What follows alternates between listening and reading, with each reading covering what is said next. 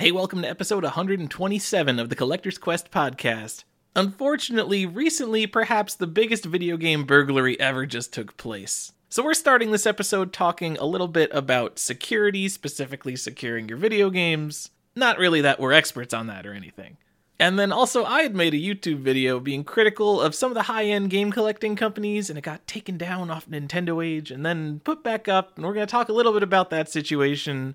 And we also have Deniz from Wata Games on, who responds a little to my video and just kind of talks about some things with Wada in general. We got 100 reviews on iTunes. Thank you guys. So go wherever else the kids are reviewing podcasts on your Tinder, whatever. I'm I got to start the show.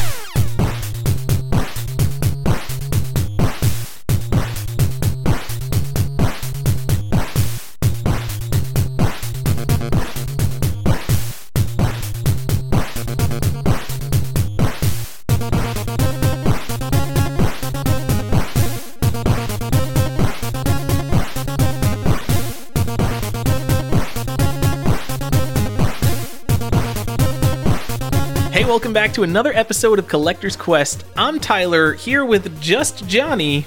Hey, Johnny, how's it going? Hey Tyler, how are you? Uh, I'm a little bit concerned because some stuff happened. And uh, let me tell you what happened, Johnny. Okay, Metal Wolf you- Chaos XD came out and it got absolutely crushed in reviews. I think IGN gave it a 5.5. Basically, all the reviews are like, oh, this game is. It's like an Xbox game. Oh, it's so dated and clunky. And if you were in the mood for just some wacky, archaic fun, maybe you'd be able to suffer through this game. Metal Wolf Chaos is fucking amazing. It's one of the best. It's the best Xbox game. Don't listen to the reviews; they are all wrong. I need to get that out there.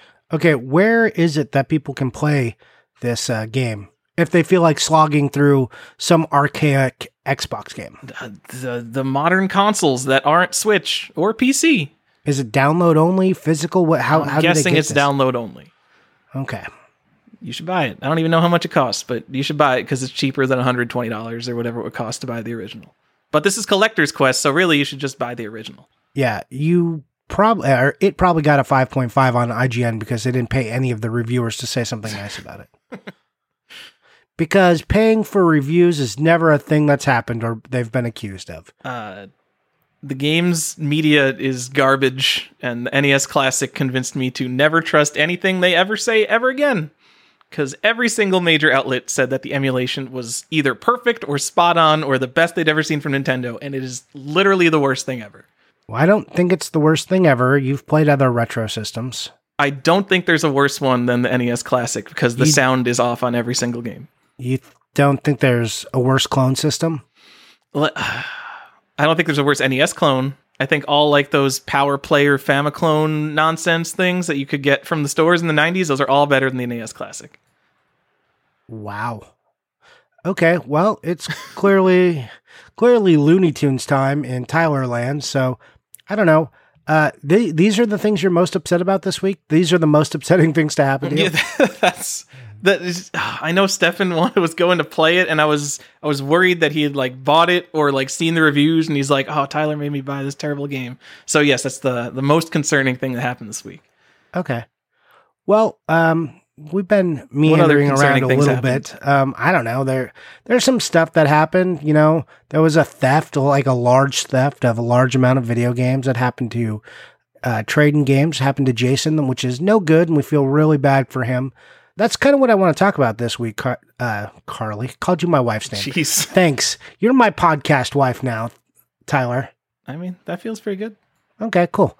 I Um, dress up? Yeah, I, I just want to talk about security in video games, uh, security in video game collecting, how we feel about that, if we think anything's changed. Um, I would also like to talk about, uh, you know, what you did over on Nintendo Age to cause them to shut down, and the nice little video you made that I think everyone should watch. Especially if you enjoy having graded games and you're spending lots of money on games, because I, I thought it was one, an incredibly well put together video, but more than that, really important video, especially if you're not like well informed or into web security or any of these things. If you're just like a guy like me who just goes and buys stuff, uh, you know, this was very informative. Uh, I could tell you that my mom watched that video and she did not understand what was happening at all. But uh, we'll talk about it. But her one comment was, "You're telling me Go Collect took this video down, but you said basically good things about Go Collect." And I thought that was very funny. That that's the one thing she understood. That's the one thing she got. Well, and we should be clear that Nintendo Age, a, a single Nintendo Age mod pulled your video, and it wasn't Go Collect. And from what I've heard privately, Jeff didn't actually have a problem with the video. I thought it was a good video, and it was eventually allowed to stay up. Did you restore the video yourself, Tyler, or did they ever restore it? I I just left my posts as is. I kind of think it's funny that my post was edited by a moderator because that is not something you ever see on Nintendo Age. So I left that, and someone else posted the video below my posts. Well, we'll talk about that specific edit because that was some cowardly garbage. But that does not reflect all NA mods because a lot of them are very good, and uh, you know they work for free. So it, it it feels bad to just blanket criticize them. But we can criticize the one mod who took it down, even though I don't know which one it is. So. Uh, but we'll get to that. So those are the things we want to talk about. Uh, wishing Stefan well. Uh, you know he's he's dealing with family stuff right now, so we hope that's all okay. And uh, yeah, I think we can move into the security stuff. Yeah? Yeah. Trade-N-Games got robbed in prob like maybe the biggest video game heist ever. Has there ever been anything like this before? I mean, maybe not publicized. Uh, definitely not that I know of where it involves like collectible games. Like if someone robbed a warehouse in 1984 or whatever, that doesn't count. Uh, specifically, they went into Trade-N-Games I, I don't remember the specifics now, but uh, apparently they weren't there very long and they went straight to their 500 pound safe that was not attached to the floor. And they were able to uh, completely remove the 500 pound safe, which was absolutely loaded with super high end Atari 2600 games and a bunch of uh, complete Nintendo games. And like maybe like test cart, I think test carts were in there too. Yeah, there was like. There's a whole list. There's a whole list. You can look on Nintendo Age and it says uh, it, what what's the name of the thread? Trade-N-Games, trading games, goods? list of stolen games. Um, yeah, it, it's so you can Google that too. It, it'll come up. You can see all of it. You will wince as you read the list. Even I winced at some of the Atari stuff, and you guys know I don't care about that. But I, ah, it hurts. It hurts to see that kind of thing. They like they broke some other stuff. They damaged boxes. If you don't know what Trade-N-Games is, it is a store. But uh, Jason, the owner there, he also has like some collection stuff in the back in this safe. And they ignored all the stuff in the store. I think they did go after the register, but they ignored all like the other cabinets and everything stocked full of games, some of them expensive, and they went right for this safe. And that's the only that's the only real thing they went. But it's it's crazy. They like broke his dolly trying to get it out of there. I guess they got out before the security response time, which was I guess five minutes. So they had seen his videos probably, probably customers in the store a few times. They'd cased it probably through YouTube a little bit and Facebook, knew exactly what they were looking for, went, found it, and then got out of there quick. And he posted like this list of games that he has. It's really hard to look at a list. Like there are games that are, you know, impossible to find, like super rare stuff. Uh, Tank Command on Atari 7800 complete in box. It's not a game you see all the time, but there's no distinguishing characteristics that he posted, which is kind of frustrating. So now if you're buying one of these, like you don't want to have the feel bads of like, oh, I really hope I'm not buying Trade-N-Games as copy. Um, so what he needs to do, he needs to post the WATA serial numbers and hope that the criminal is really dumb and tries to grade it, uh, tries to sell it without busting it open, things like that. But this pretty much feels bad all around. Yeah, so that is one of the nice things about WATA is they do put serials on everything you grade there, so makes theft and and the moving of stolen goods a, little bit harder. Also, they take detailed photos of all the items, so that's like you know, uh, for whatever you know criticisms we've ever offered to WATA, and we we love most of what they do, and we like the direction they're going. I mean, this is like right right here is like a super good reason if you're on the fence about grading, especially something very expensive, a good reason too, as far as I'm concerned. How do you feel about that? Uh, you have to pay them to take high risk photos. Um, uh, I know someone named Joan Bone who takes pictures of all his games 100% complete in box before he grades them because he knows that the WATA labeling some you don't get like every little nitty gritty variant. So some people want to see that stuff. But do you do you agree that this is like if you if you're grading like a five thousand dollar game, do you agree that this is a tack to take? Like, or do you not think this is worth it? You let me know what you think. In terms of what? What do you mean? Like as far as like an additional security, uh, uh something to make you feel a little bit better at night. Uh, you know, if you were worried about theft. Grading and having photos. I mean, not really. Well, or what? Not really. You don't. No, you don't unless there's like, like, a real distinguishing mark, like you have that stupid stadium events cart that has the guy's face cut out, or like there's some mark on the game you could distinguish. Like people who have the kind of stuff that he has, their games are going to be mint complete in box games. And from a picture, it will be really hard to tell that another picture on the internet is exactly your game, unless there's a. You think so? Mark like if if you have like a nine point, I, we're talking about like pretty distinct games. You don't think like the 9.0s are, are worth having pictures of? I don't know. I, I disagree. I mean, I, I take pictures of everything have, I have anyway, and just because I go through my house like every so often and just take pictures for insurance of everything I own. But uh, I I, I, I imagine it's going to be really hard. It's this is just really hard unless the criminal is really dumb and like either tries to sell it immediately or you see it all at once somewhere. Well, I don't want to give criminals too much credit. Like usually usually they're not that smart. I mean, they're the percentage of super smart criminals versus uh, dummies that just walk into a place and try and steal something are, you know, usually tre- trends dummy with um, you know, a few people who are smarter. But this one looks like a, a bit of a heist, right? So that it does seem kind of a targeted. story. Yeah. So my local game store yeah. got broken into a couple years ago, and they they tried to smash the display case, which was not locked and then they gave up and they stole half of a Wii U and an Xbox 360 without a controller. Uh, and they ignored all of the like high end games and stuff. So criminals are generally really stupid because if you're smart, you usually don't become a criminal. Right. And most thefts like this are usually opportunity, right? You know, crimes of opportunity.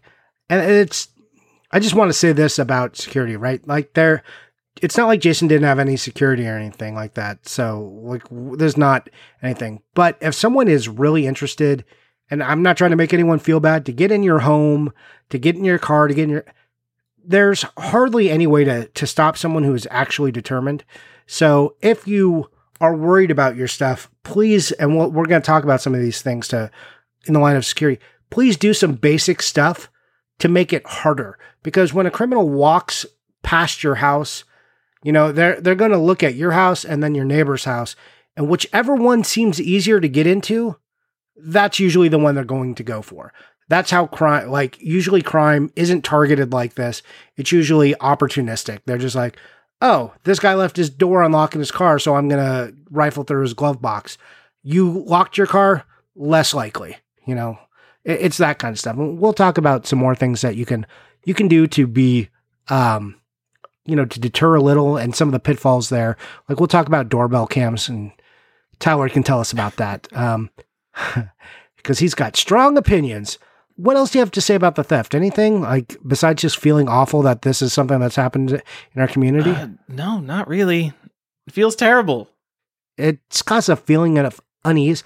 Also, it's weird because now we have to worry about who the buyers are as well. Like, where are these go- games going? Was it is this like a buyer, like someone knew what was there, so they hired criminals? Because how is this criminal going to sell these goods?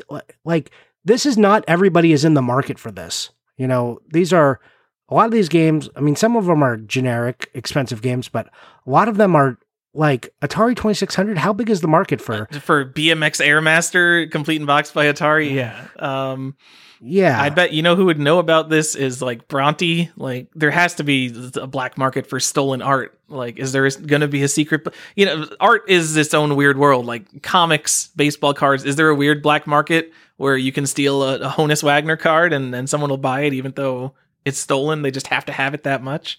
Cuz eh, in a in some sense isn't like owning these super high end things some kind of epeen thing like if you if it's stolen and you know it's stolen you kind of have to keep it hidden. Is there that much joy in owning it?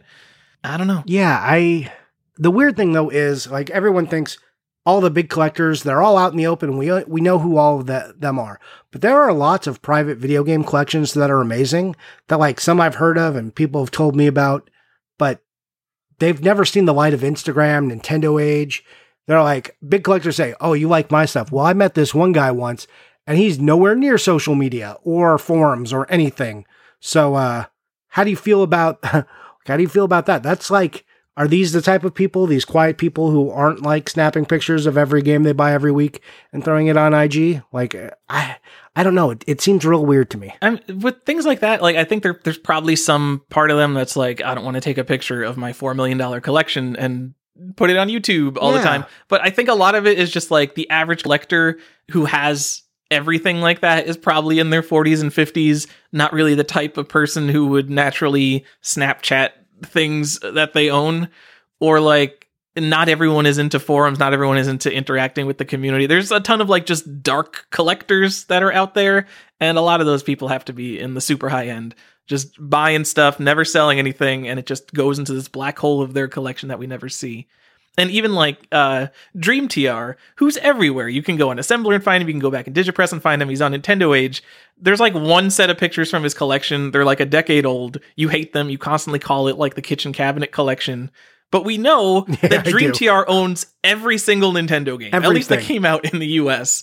Uh, so his collection's insane. He has uh, arcades, pinball machines. Um, but you know, I don't think there's anywhere you can go look at all that. Yeah, no, I, I tease about Dream TR's collection only because I'm jealous of it. Yeah.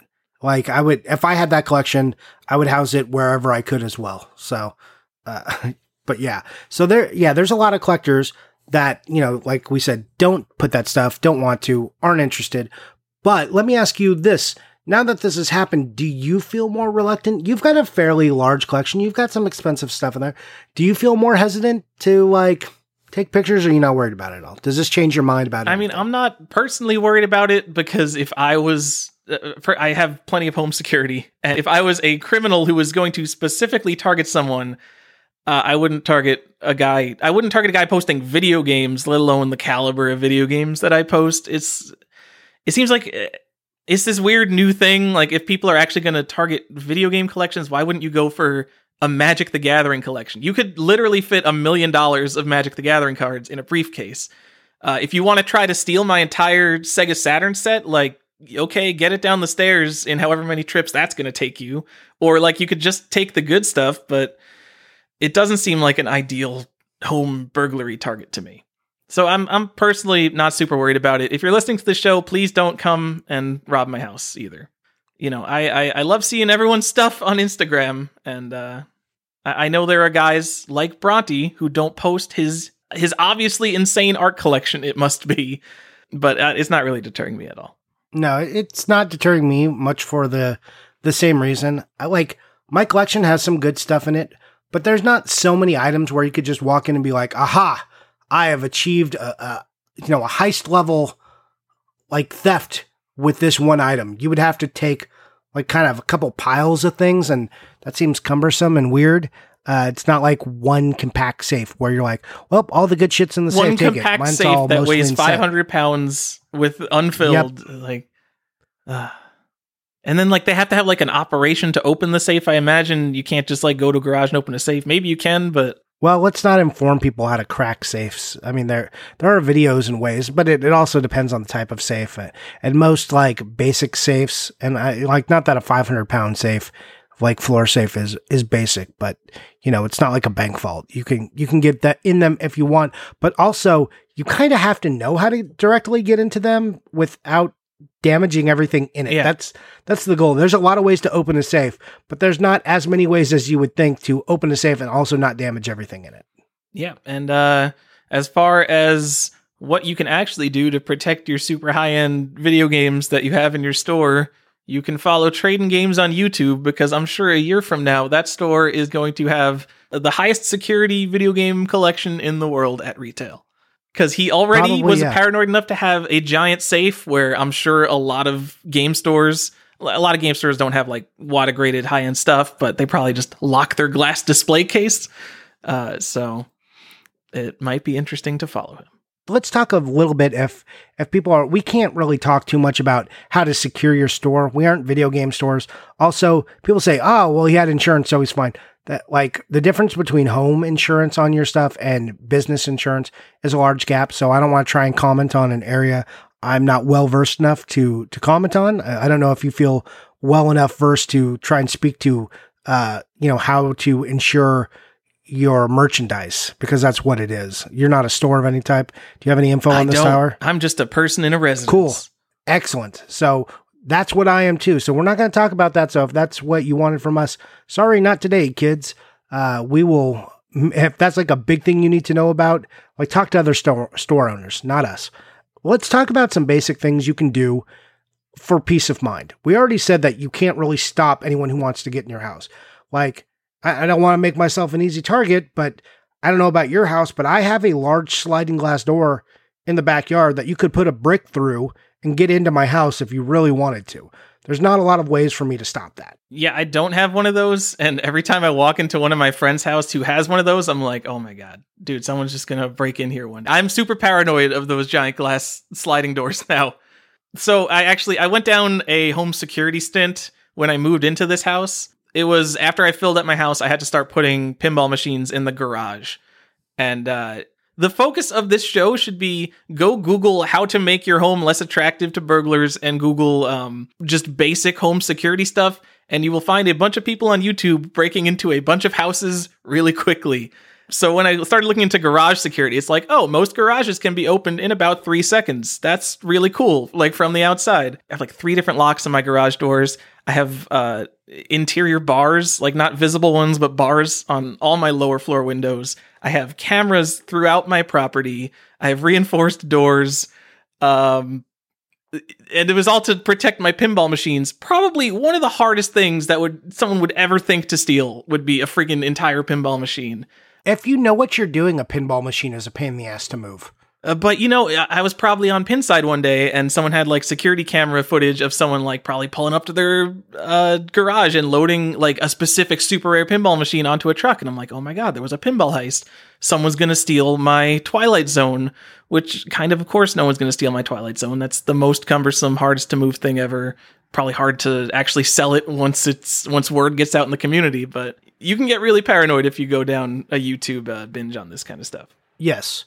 So, but let, let's talk about less planned things and let's just talk about, uh, like, and you should just Google this. We aren't experts in any way, shape, or form, but you can do a few basic things. Uh, deadbolts, like just, these are like basic deterrents. Put a deadbolt on, on your, your front door, your back door. Uh, if you have a slider, no one's going to stop it from, from putting a brick in it, but you can put those little clamps. They sell it like Home Depot, so it doesn't just slide as freely if someone pops the cheap lock that are on most sliding glass doors or your French doors. You can put little little jams in them. You can buy this from home security companies. You can pick them up on Amazon. You can pick them up at Home Depot.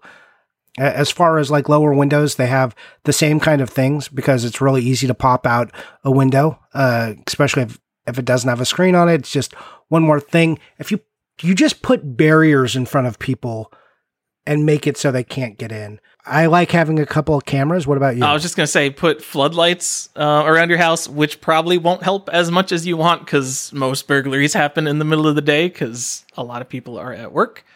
But most of those are crimes of opportunity, like people who leave their door open or have a very easy to pop lock. Yes. Uh, um, around me, people like to. Um, uh, I live in a great neighborhood. Uh, they just go around at three in the morning and they check all the car doors to see which ones are unlocked. Uh, super exciting. Thank you, Durham, for sending your criminals over to me. Um, as far as uh, cameras, I have I have two brands of commercial cameras, and I have a DIY camera setup in my house. I don't like the commercial cameras because they advertise Okay, commer- what are commercial cameras? uh, so uh, Nest, Ring, Arlo. Um, there's there's a whole bunch of them. They they they they cost like two hundred dollars. They they they look like this nice little white thing you could put wherever. It probably plugs in with USB or it has batteries in it. And uh, they're like, oh, you can it'll store for thirty days on our cloud servers. You'll only have to pay like hundred dollars a year per camera for that. But the thing I hate is that they say that these are 1080p 4K cameras, and you're like, oh my god, it's going to be like a Blu-ray.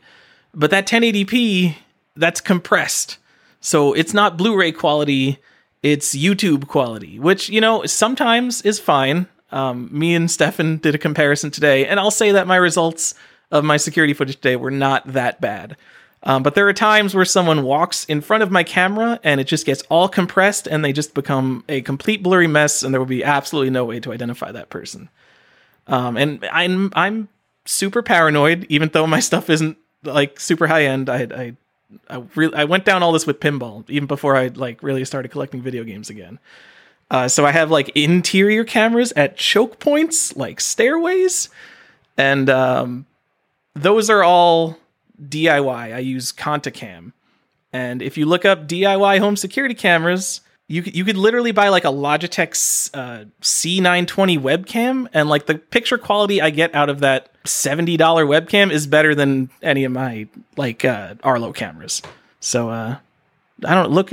Am I talking too much about cameras? You like your cameras, Johnny? No, I, I, I do. I and I have I have Nest. I have all the same camera. Uh, and I didn't have them for my games. Like I wasn't that worried about it. I also live in a fairly safe city. Uh, I also have dogs. Dogs are a great way to deter criminals. You know, so if if you're worried about it, you got dogs, you're you're less likely to be robbed. But yeah, I have these Nest ones, and when when I found out my wife was pregnant, I was like, okay, I'm putting cameras in the house now because now I'm a paranoid weirdo who's got a baby on the way. You know, baby's here now. I also was interested in like the Nest doorbell cam before that. So Nest doorbell cam, um, and then three other Nest cameras aside from that. Uh, one that like sees my side yard and, and stuff because my net my doorbell cam sees the whole front of my house. I live in a cul-de-sac, and I have one that sees like the whole backyard and side yard. And then I've got like again choke points. Like I've got two interior ones that point strategically um, and let me see if anyone was to come through any of the main access points of the house or you have to cross to get upstairs to where my where my wife and child are. So that's what I'm most concerned about, and that's why my cameras are are staged as such. Uh, I do have a little one that I I got for the game room that I haven't plugged in yet, so that'll be another one. But yeah, you do have to pay like a subscription service for certain features. You know, depending on how much. Mine was like I think thirty five dollars, and then got like two free or something. I had some deal when I when I bought mine. All right. So, without becoming the uh, the amateur home security podcast here, because we are very much amateurs, yeah. uh, have yes, visible like cameras 100% is probably is look probably, stuff up. It's like fifty times better to have deterrence than to come to the police and be like, "Here's the video footage of the people who robbed my house." So my Hoa doesn't let me put uh, exterior cameras, so I have to have them like super prominently featured in a, a front and rear window. That's really dumb. Also, like those dumb little signs that say you have a security system actually work. If you're wondering where I'm getting my information from, I took some basic security, like, here's what you can do. I went to the internet, I did a little research for this, and this is the stuff I found out, so I'm sharing with you. Also, if you have like a doorbell cam, you can usually set, well, there there's a whole thing about if you have Ring or Nest and all that stuff, and you know, Nest was bought by Google and are your devices listening to you and all that? No comment on any of that. Like that that's a whole different issue. But if you want cameras on in your house, like just pay attention to this part. The lights on them, you can turn them on. Uh, like most people set them to off, even though the Nest ones are now like changing it so they have to display that they're recording uh, or listening. So, uh, you know, you don't think you're being spied on. But also just having a bright blue light, like my thing spins when it's recording. So if people walk by and they see like a blue spinning light in front of your door, they're just like, maybe I don't want that. And also, if you're worried about package theft, which is increasing, doorbell cams are great too. Like, you're probably not going to stop someone if they really want that package on your doorstep, but at least you might have footage and help, you know, your neighbors identify the person who's going around doing this. Cause usually it's an, an epidemic, not, not, not you, you being singled out. So, anything else on like cameras and stuff and deterrence, Tyler? Uh, no. I hope everyone is really scared now and going to go to YouTube yeah. to find people who know what they're talking about. Yeah, definitely do more research than this. But the thing we're preaching here is deterring. Deter, deter, deter. Because as I said, the sad news is if someone really wants to get in your house, there's a lot of easy ways to probably get in your house. Hope that doesn't make you feel more paranoid. But if you are the people who have deterrence, then you probably won't have that issue. But Johnny, I'm specifically coming to your house and I'm targeting your video game collection. And okay, I mean, now you just told me all your security measures. What's up? Yeah, well, I mean, it's got upstairs. I've got dogs. You know, my wife and I work separate shifts. There's always someone at the house. We're not the best targets. We like live in a cul-de-sac, so it's like got a choke point on it. We live by a police station. If you're considering a video game Yeah, heist, ugh. consider something easier to steal, like jewels or money or Yeah, trading cards. I don't know. They're just the clunkiest target to steal a 500 just- pound safe full of like really hard to move, incredibly rare video games. Like, what were they for his own collection? Does he have like this heist collection? Oh my god, just I Yeah, can't imagine that's why you would target. That's my games. speculation. Like, it was it someone who knew what he had and said, "I want that for my collection," so he paid some criminals to go do it. Like what or like what? Yeah, th- it's uh the idea that someone would go do this like like a common thief would do this to like try and sell on the black market seems real bad. Because most criminals, you know, they're just trying to sell shit for drug money. Yeah, Like this, this isn't, and obviously this wasn't that. But yeah, wow, ouch. Um, hey, what do you know about insurance? Oh yeah, I know it's hard to insure a video game collection. Uh, we've talked Sure about is. it a little bit before. I don't think there has been a uh, there hasn't been a company like Heritage Auctions that steps up and they're like, we're going to be the company for video games. Uh, I think now that you know we're to have Deniz on in a minute, like Wata's pushing like these really investment collectible things. There might be a service that appears. What I do know is that people are insured through Collect Insure uh, which kind of is for super super high end stuff. And they kind of look down on video games and they're like, we don't even need a picture of it. If it's not worth more than two thousand dollars, just tell us that you have it. We'll believe you. Um, and they do protect against like all the stuff that your homeowner's insurance will not protect against floods and natural disasters and theft and all that. So Yeah, basically it becomes like individual riders on your video game items. Yes, and uh, there there is one game that I want to get, and as soon as I get it, my my goal by the end of the year is to have video game insurance. Oh yeah, Yeah, what game? uh, it's Ocarina of Time. Uh, Still after it, huh? Yeah, they keep coming up, and it's like, ah, this one has. I want like an almost perfect one, but not so perfect that it's a ridiculous price. And I'm being picky on what kind of seal it has. I'm being very picky about it because it's my favorite game. Fair enough. All right. That, so that's that's your insurance update. Still kind of hard to get. There are some services out there. There's also a bunch of threads on Nintendo Age, so you know, go look there too. There's a lot of people writing about this stuff uh, more than us, but we were asked by a couple people to just kind of address this, and um, so I wanted to also hold on. there uh, this happened probably months ago at this point. Some people post threads on like nintendo age that are like hey guys i'm trying to ensure my collection what are the options? And someone will inevitably say like oh just go through go look through all the old threads. And you go to those old threads and the old threads are like oh whatever go through look all these old threads. And you go back far enough you're like seven years back. It's like you know maybe the landscape has changed or maybe someone has some new things to say. So I don't just stop telling people we need to figure this out. There are people who need to figure this out, and as people are coming in now, and they're only interested in first prints and sealed graded games, then Let's need to know lobby them. stuff. If if you know this information and you're on Nintendo Age, put a thread up and let's lobby to get that thing sticky so people can see it and like in collector's corner. Okay? Ooh, okay. We could also ask Wata, Wata, the how to ensure your video game collection article Yeah. after That- third party hang well. tabs. Yep. Pretty good article. Yeah, uh, you know, eh, or if they just have methods, maybe it'd be nice. Like, hey, worried about your extremely expensive purchase or your sealed stuff?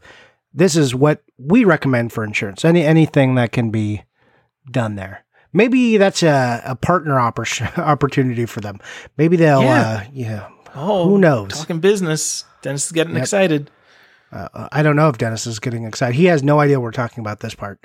Oh yeah. Um, so if Deniz from Wata Games is going to come on, and why? This is a perfect transition point because Tyler made a video and upset everyone. He upset. I don't he- think I upset, upset- everyone. I think I no. upset like two people, and everyone else is pretty happy with it. You upset the video game Illuminati. That means they're all upset. That's true.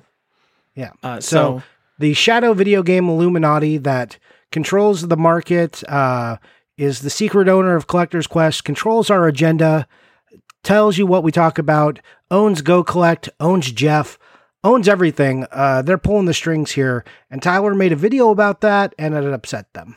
Uh, Right, I did. So, uh, basically, I was thinking about Go Collect security, not Go Collect. I was thinking about certified link security, which is really bad. And then I was also thinking about how I really hate incorrectly married parts in WATA games. And I was just going to make a video on those two things. And then I was like, you know what? There's all these weird new companies that are all kind of important now in this new video game market. I'm just going to think of all the things that I think that they can improve and put it into one video. And, And like 90% of it is stuff that all these guys have already talked about on Nintendo Age. Like people already know certified link security is bad. People already know WATA should have colored labels to make things super clear what they are. I'll, I'll say I was easy. I was pretty easy on WATA. Like WATA, my stuff, my stuff to them was like, here are some things you can improve about your labeling to make really clear to your potential buyers what they're buying. right? and- well, let me let me jump in. Okay. you were pretty fair the whole video, and you even said these are services I use or try to use. So you're not some rando on the internet who's just like, I just want to shit all over these things. You're like, I like these things. They could be better, and they could be better through this stuff, which is pretty much low hanging fruit. Let me discuss it in a video. Yeah. Right? That's And I just said, like I said, you were like fair. I You were have a lot of fair. games. I have no VGA games, so you know, just don't listen to me because I don't know what I'm talking about. I don't have VGA games. I'm just talking about what I see. You know, I signed up to the two auction websites. I bought stuff off Heritage. What was the other? Go- and then Go Collect. Uh, I said like, oh, I, I use Go Collect websites, and I basically And said we- nothing bad. We've been largely like pretty nice about Go Collect. We think like they bought Game Value Now. We think that's a positive. They bought Nintendo Age. We think that's a positive. So, yeah, you Is it you know, what's that? is it is a it a positive? positive? Well, I mean, people are up for a debate about that now. I think a little more that, but look, if we're being fair about Nintendo Age, you know, not nec- necessarily Go Collect, but Nintendo Age was a stagnant place with declining membership numbers, kind of right. That wasn't like they weren't. Nintendo Age was fine doing what it was doing, but it wasn't trying to grow or expand or become more than what it was. And maybe it didn't need to become more, and and that was fine. But in the age of like Instagram and stuff, fewer and fewer people were going. You and I like Nintendo Age because it is a repository for great information that even though you have to work for that information, it's there. It's also a home for tons of knowledgeable collectors, people I've leaned on since I started collecting, people who who know more uh, than I, I will ever know. There's a few of those people like that I still call and like, "Hey, tell me about this thing," and I, I need to know about this. Uh, I know you're the guy. That's those guys live on Nintendo Age still, so yeah, I, I, it's still a valuable resource. Uh, I don't think Go Collect buying it really did it any harm, and I and this event specifically, I, it wasn't specific to Go Collect. So let's uh now you can go into it. I've added all my caveats. Okay. I, guess just to explain the video, the video is called High End Game Collecting Companies Could Be Better. I go into like WATA labeling, I go into how people don't really know who the VGA are, so why do people trust them? Their scale could be better, dis- uh, their scale could be better defined. Discussed? you mean defined at all? So I, I looked into that, and to be fair, they do have text descriptions of everything in the VGA silver tier, which honestly, like 60% of VGA games are like from an 80 to an 85 plus, and they do have a description of those. My main problem was that their entire gold tier 85 plus 90 90 plus 95 95 plus 100 it just says these items have little to no defects. You have to look at it under a microscope to see the defects in it. And it's like okay so these games are all perfect but what's the difference between the levels? And if you're a vga person who has 100 vga games maybe you know those differences but why can't i know what the differences are if i'm not part of the vga club? It should be documented. But i don't want to go into like all the content of the video so basically, I put this video up, put it, I posted it on Instagram, and then the next day I'm like, ah, maybe people on Nintendo Age want to see it, and I posted it in the Nintendo Age YouTube video thread. The not not like the there's two YouTube threads. There's one to post a YouTube video, and then there's one in the promotions forum for you to post your own channel's YouTube videos, which is a forum I imagine nobody goes to because It is pretty cares? Third party promotions.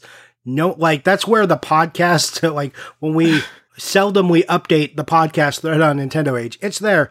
Doesn't get a lot of hits. The, the people are in the buyers and seller forum and like collectors corner. Those are like the three top ones. Everywhere else, not a lot of traffic. Yeah. And, and so um, I'm like, ah, hey, I made this video. I know a lot of people probably aren't interested in graded games, but if there is anyone interested in graded games, here you go.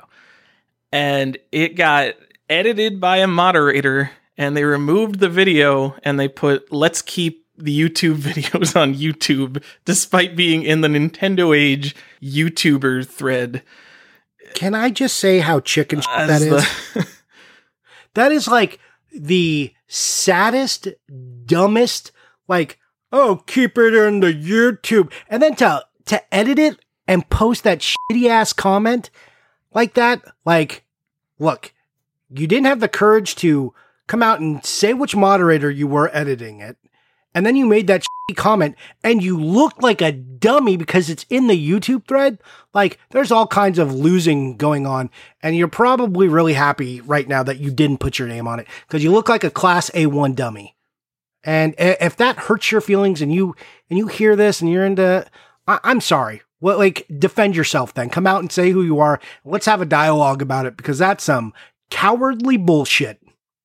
So that's right, Johnny's sorry. take. I thought it was kind of funny and a little bit evil, and I'm like, oh boy, in this video where I just barely criticized Go Collect, Go Collect did one of the worst things now. but um so the reason it got taken down allegedly by me because we don't really know the reason it specifically got Nope, taken down. This is specifically our opinion, Collector's Quest only, no one else. Uh, so I did criticize Heritage Auctions and Certified Link. Certified Link security uh, was super bad. They don't encrypt passwords, or they didn't encrypt passwords, and they didn't encrypt website traffic. And I did a simple cookie replay attack, which is basically if you're listening to unencrypted web traffic and someone logs into a website and they're browsing a website, you can take their session and it becomes your own session. So if someone was browsing certified link in the airport, I can listen to that and I can be browsing from their account, uh, which is really bad, which is why websites haven't done that in a very long time. Uh, there was a Firefox extension like maybe more than 10 years ago that was created specifically to take advantage of that and expose all the websites that did that so they would encrypt their traffic. But uh, Certified Link was still bad. And so I really harped on Certified Link. I was like, dude, Comic Link sells millions of dollars worth of comics, and this is their security. This is ridiculous. And I, I really did harp on them the whole video. It, it, it was fair, I think. Um, Totally but they, fair. they, they were the ones who got the brunt of it. And then Heritage Auctions, I gave them crap because two Sonic the Hedgehog ones of different variants sold for over a thousand dollars, something I brought up on the show before.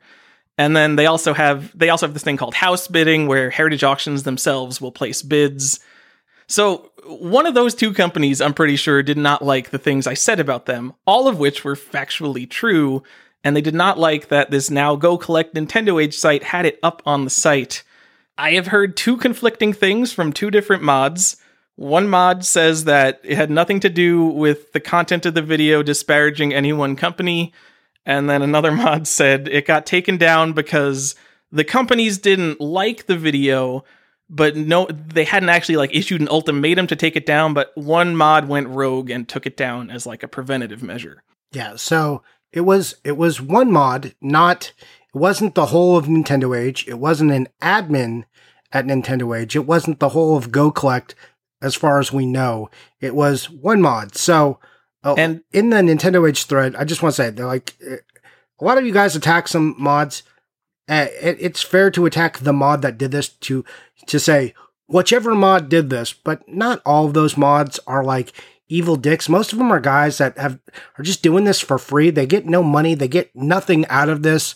They're just like generally pretty knowledgeable people that try to help.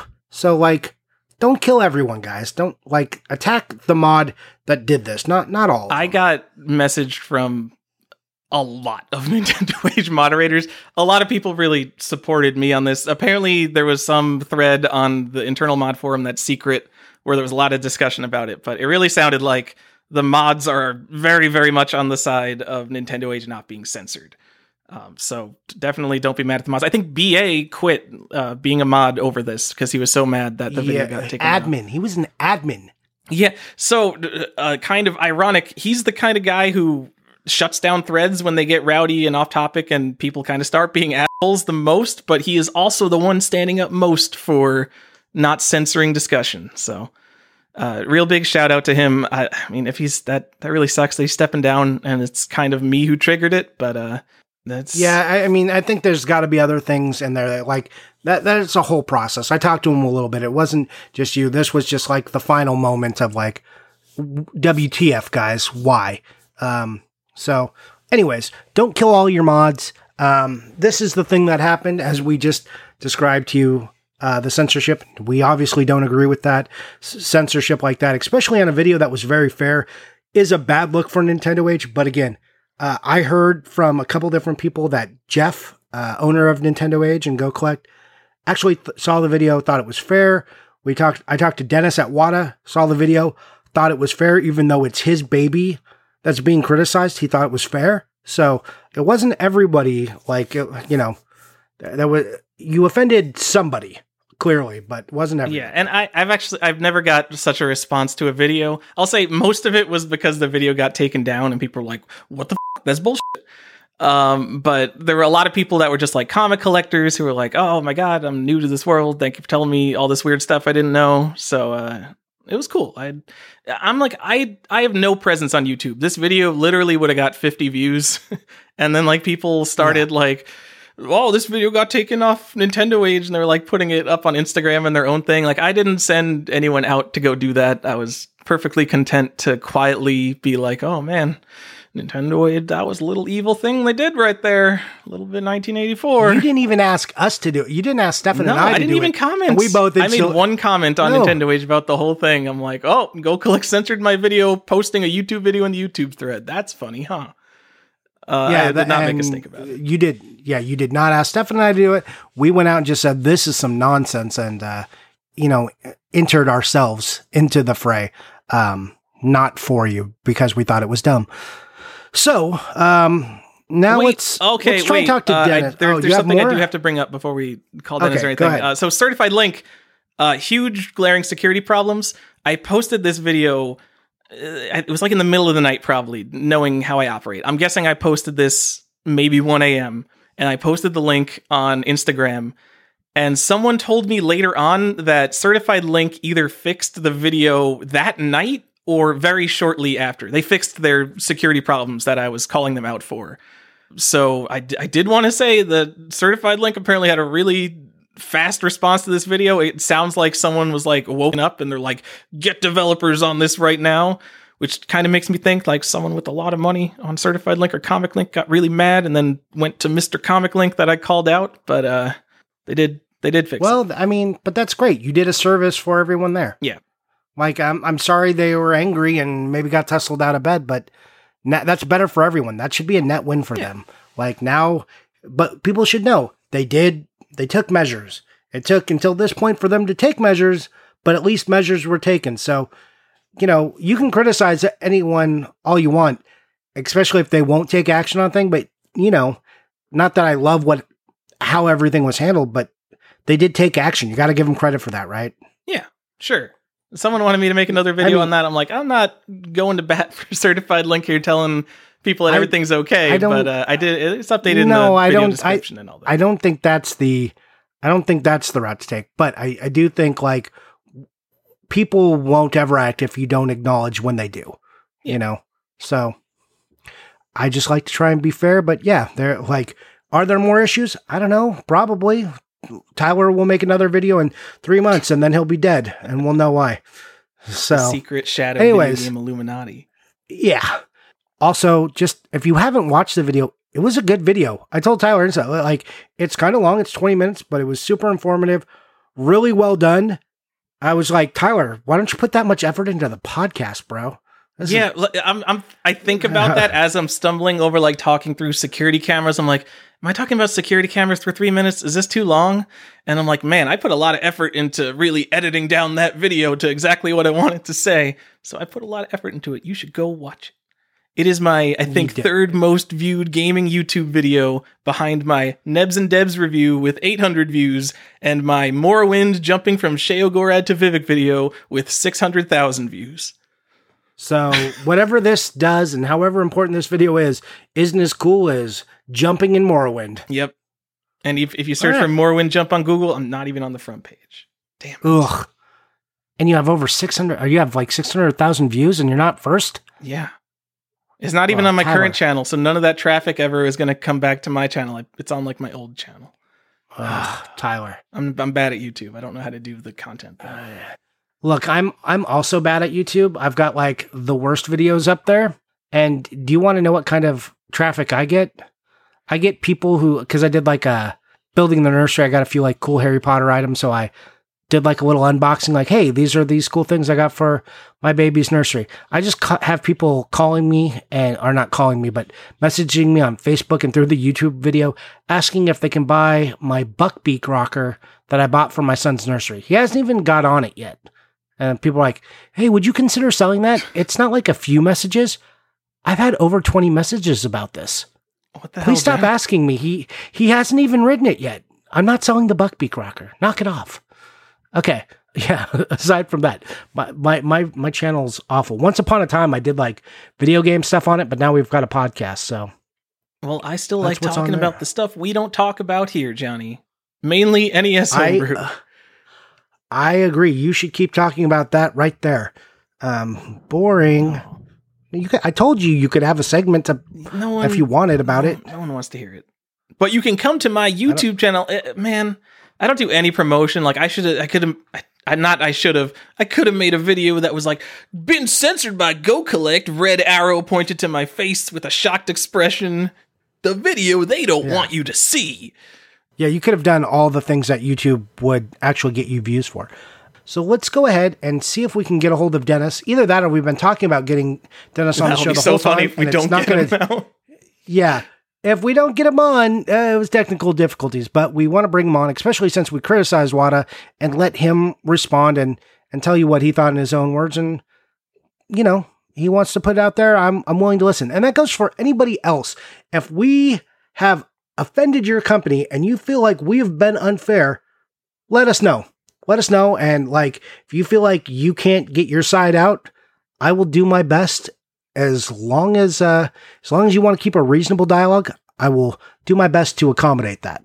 Okay, so And let's I'm, go ahead I'm and Tyler, and I'm here too. And I totally recognize it's it's not fair that we're only having Deniz on to respond to Wata, who I barely criticized. Basically, everything I said was a suggestion. So, Right. go. Well, most of that was like all pretty fair. But if anyone else wants to come, let me know. I'm happy to happy to hear the other side. Anything else before we hit pause on this to try and get Deniz in? Uh, the guy who founded CGC and CBCS and was some part of Heritage Auctions followed me on Instagram, and I thought it was pretty funny. That is funny. All right, now All right. Do you want to tell people why that's funny or Well, he's in the video. He's on the the WATA board of advisors. He's like one of the people who's in the comic. creating. watching? Are they are they listening to this podcast? Did I? They're if they are, I just brought in eight new viewers or listeners. Tyler. This is Don't. this is actually kind of creepy wearing headphones when you whisper like this. You're welcome. All right. Sorry, listeners. I apologize for that. Hey, and we're back, and we have Deniz here from Wata Games. I'm gonna say president of Wata Games because I don't remember. Hey, But, hey, uh, that's me. Yeah. And uh Deniz, so Johnny, what what are we having Deniz on? He's going to respond to the video and Yeah, o- tell us how You're- great you're- we are and why did terrible at this. Wata Just- file a you cease and desist against me on YouTube and take my video off Yeah. YouTube. yeah, you. We brought Deniz in to apologize to to Tyler for that C and D that he gave. Deniz, no, uh, we brought Deniz in just like Tyler gave some criticism in the video to Wata, and we just want like you said you want to give your perspective because you told me privately that you thought some of that criticism was fair, and I just want you to tell everyone so because people think like, uh, you know. I had someone say, "Was it Wata who had them take it down?" I'm like, it's like, no, it, it was not Wata that had the video taken down or anything like that. So Uh, Did you tell me that? Because I would have laughed at that. that oh like the no, most I was like, ridiculous- I was like, Wata's the least likely of the companies uh, to have this taken down. Uh, wait, before Deniz even says anything, I'm going to disagree with that and say I bet no one at VGA has even watched this video. Oh, Well, well, that's I- I because VGA has never heard community feedback ever. Well, thanks for having me on. I mean, first of all, I just want to say, I mean, the, the as much BS as it is to a lot of people, the reason that you know there was a lot of thought that went into our branding and the way we formed our company and named our company, and the whole idea behind WATA, which I guess it's a good refresher right now because we haven't talked about it in depth, I guess, since we launched. Is that we are we named the company WATA to represent the idea of water and the fact that we flow and adapt to the needs of the community and that we're transparent, right? Just like water. And so much of that I feel like is applicable right now with, with your video, which I think was an amazingly fair shake of what's going on in the industry right now. And um, I actually really enjoyed listening to it.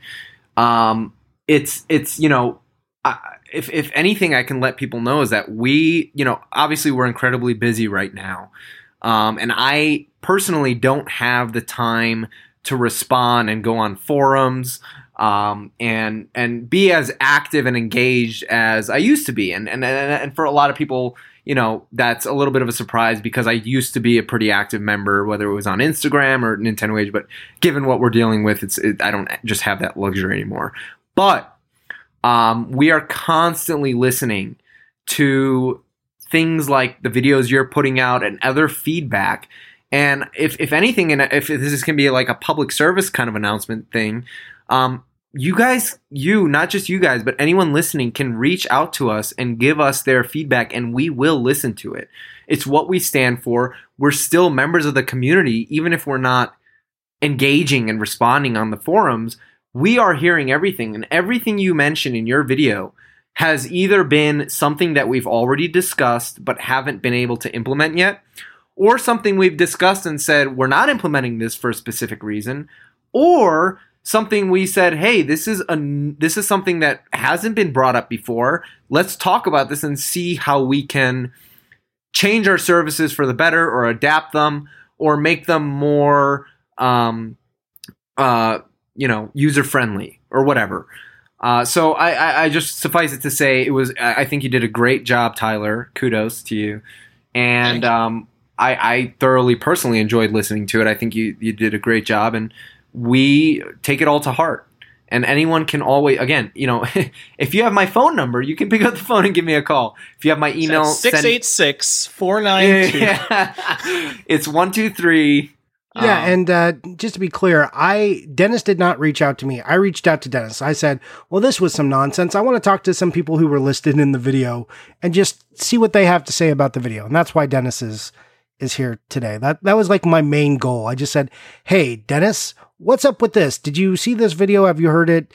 And uh, how do you respond?"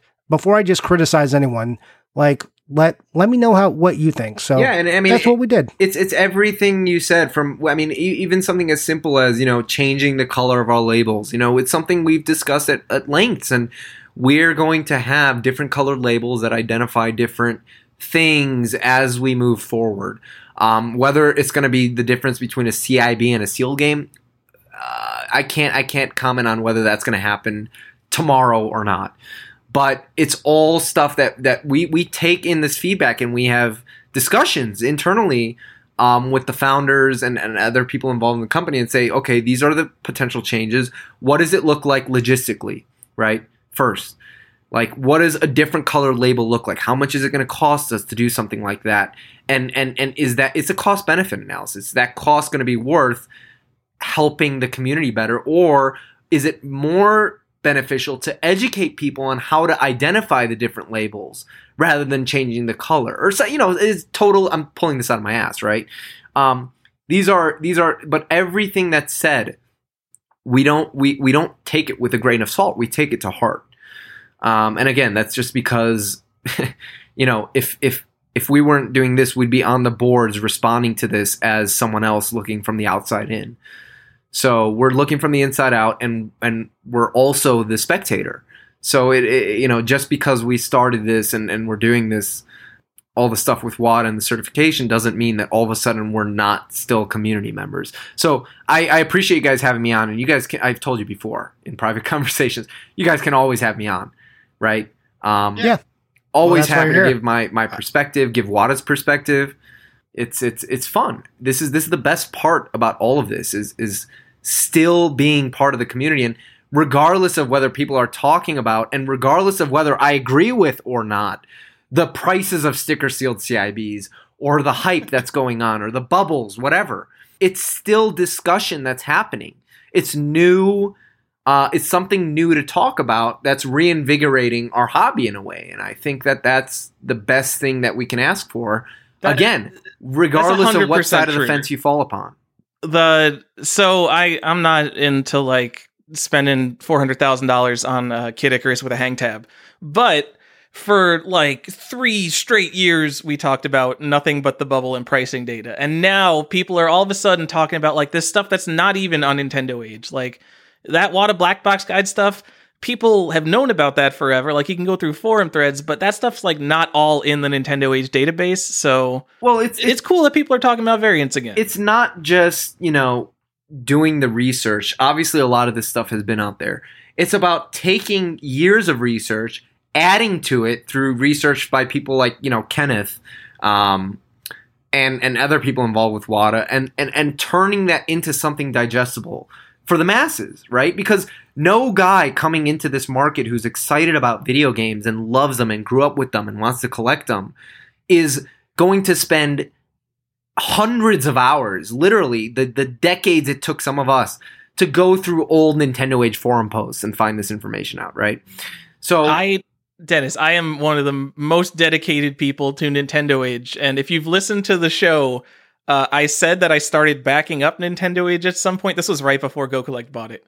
Uh, I started backing, or it was right after Go Collect bought it. I started backing up the forums, and I was going to go through every thread and try to pull out all the nitty gritty information. And I got through like three pages, and I was like, "Fuck it, someone else is going to do this." Hey, when I joined Nintendo Age in uh, mid 2008, I made I went through every single thread that I missed. I was like, I want to know what I missed, right? And it was a gold. It was a gold mine. That's where I learned so much. But again, it's just buried in some damn forum somewhere. You go to NES for you go to NES that all these different forums, these defunct places, NES World. They're they're just they're they're it's in it's it's information gold mines. And I think it's a shame. And I think that uh, part of our duty is to bring that back, add relevant information, and, and put it in a digestible manner to where we can start talking about it again. Whether it's positive or negative, whether it has an impact on the market, I, I, I- don't care, you know, for, for better or for worse. Um, I just care that we're talking about it. And I think that's cool. Um, I think that there's a lot of negativity, and that's fine because it creates a discourse, right? You got people on both sides, and it that's more fun than absolute stagnation, which we've had for I don't know for for years. It's caused a lot of disillusion in a lot of collectors that I know that have just been like, nothing's going on. This isn't as exciting as it used to be, and and they dropped off the face of the earth. People that I consider dear friends, right? That I'm just like, where did they go? They used to be like some of the biggest contributors to this. Um, so I think that's really God. cool, and and, and I'll, I'll take the negativity and I'll take the hate, and and and it all comes together in one big delightful package, right? that we have I to mean, unwrap you, together. Why are you manipulating markets to make yourself rich off your personal collection? Yeah, why don't we tell, talk about that? also, no, I've got a real question. I don't know if it's too real. You've probably heard people talking about this on the forums. Um, someone was accusing WATA of drop shipping games directly, or like they bought games off eBay and shipped Yep. them directly to WATA.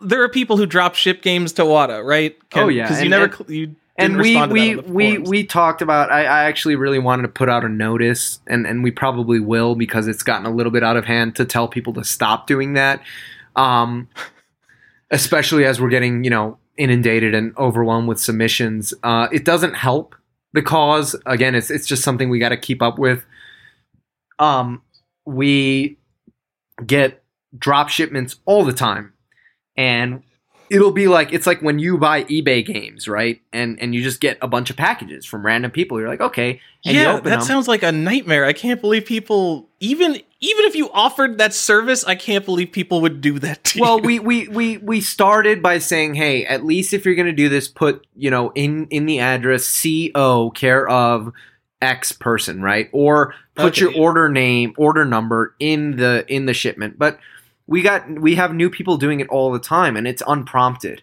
So we will literally get packages that look like we ordered something off ebay. And we open it and there's no order form in it. Um, no nothing.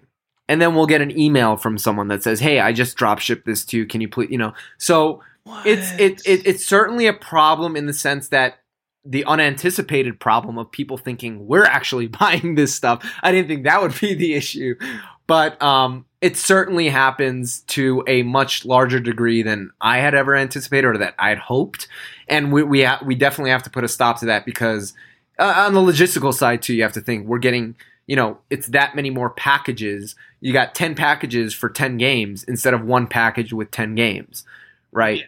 That we have to open and that our receivers have to then go through and break down those boxes. It- It's, it's a hassle. So no, we are not buying games. No, nobody. Yes, there are people also that, and I should mention, which is one of the the, the points of contention.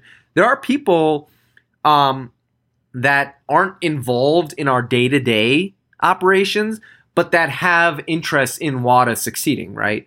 Um, I'm not saying necessarily investors or anything like that, but partners, right, of the company who are doing this. But they are not involved. They are not at the WATA facilities. They have never been to the WATA facilities. who are doing what? To be clear, did I miss that? Sorry, what was that? You said who are doing this? Who are drop shipping? Who are drop shipping stuff. So people Okay. think that, oh, they're involved with WATA, so they're grading their own games or whatever. That nobody who has who has stepped foot or is involved in the day-to-day operations that sees the games coming in is allowed to buy and sell or grade games. Period. We are barred from it.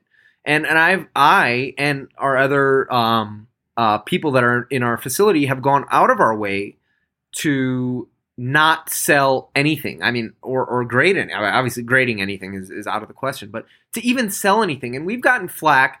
Again, this can go to the community. Maybe you guys have your own thoughts, but we made a decision that I can't, for example, sell a single raw video game. And other people have said, well, they're raw. You haven't graded them. You can sell them. And I said, well, we're still adhering or, or, or sticking to this idea that we should not be involved in the transacting or, or benefiting off this marketplace, right? If we're having an impact on it. So we can buy all we want, but we can never sell anything and we can never grade anything. And we've stuck to that. But we still get flack. Obviously, we still get conspiracy theories or whatever you want to call it. It's the secret shadow video game Illuminati, is what it is. Hey, hook me up to a lie detector test. I'll put out a video. I don't care. You know, I I've sold displays. I have sold displays, but I can You've heard of- guarantee you. uh, I think you you can bought mark displays too. you can mark my words, Tyler and Johnny, on this podcast that we will never certify displays. Okay, and if we do, then you can go back to this and and then uh, put me on this put me on the cross. I'll be coming for you. You can crucify All right. me. Yeah. I don't even I you know I don't even care about displays. You could do it and I'd be like, nah, who's buying displays anyways? And then you and Stefan raise your hands and I'm like, don't trust those guys. Move on. But it makes me Um, happy. Look, other people are making money off this. Other people are getting excitement out of it, whether it's just the collecting aspect or the speculation aspect. I don't agree with or disagree with one or the other. Well, I do agree with the collecting aspect. I'm a collector, of course. But just the fact that people are doing things in this market, again, whether it's it's everyone has their own personal goals, right? And if you're achieving that because of us, that makes my day. That is the money that I could make from selling this stuff. Well, maybe it's not. That would be great to sell some of this stuff, but that's equi- the equivalent of, of. I mean, that's why we created this to to make a rewarding experience for whatever kind of collector or seller or whatever you are. Um, and it was cool the other day. I mean, someone they wanted to preserve a game that that that they're they're not a collector. They just wanted a trophy of a sealed game that they a, a Pokemon game. They're they're a speed runner for a Pokemon game, and it's like they just wanted this trophy. And I was like, that's that's the fucking coolest thing ever. Like that's the customer that it's like you can preserve and, and appreciate something that you're not even a sealed collector, but you can still put it on your mantle and have something when people come over to discuss about and talk about and get other people to be like, wow, these old video games, they're being collected. This is something I remember from my childhood. So I don't I don't need to keep going on that tangent. This is the basic 101 stuff of why we created this company and it's cool to see that it's not just all about the speculation. We for and I said this in that that Chris Kohler article that he that he that that was picked up. Um, for every new person coming into this hobby that's speculating and that's buying 10 Marios and 10 whatever sealed, there's at least two more that are coming in and buying this stuff and collecting it and keeping it because they love it just like we did when we started collecting. And I know that that's anecdotal. I know there's no evidence to point to that. But I'm just telling you from my position that I'm seeing that and it's fing awesome. I love it. I love seeing that more than anything. It makes my day. So, believe it Den- or not, that's how I feel. so, Deniz, he would be the best person on Collector's Quest to have uh, if it was a two person show because you could set him off on something and he will like seamlessly blend it into four different topics and he will just keep going. You don't even have to like prompt him with an okay or anything. He just goes.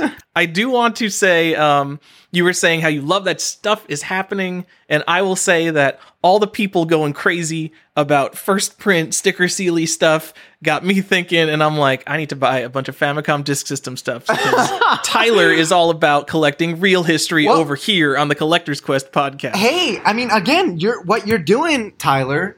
I hate to say it, you're speculating, right? You're not. Well, I'm not buying. buying. I I said you should buy 70 copies of Metroid. I'm buying one copy of each because I think it's interesting to own it. It's interest, but again, you're thinking about something that you never would have thought about before. And I'm the same way. I'm like, well, we're talking about the first print of Zelda or Mario. That's not the first release, though. Let's go all the way back to Japanese. And again, now we're getting in a whole realm of different things where we're talking about collectability and, you know, it's like coins are great US coins dominate the coin market. People don't care about world coins. They do. There's a whole market for it.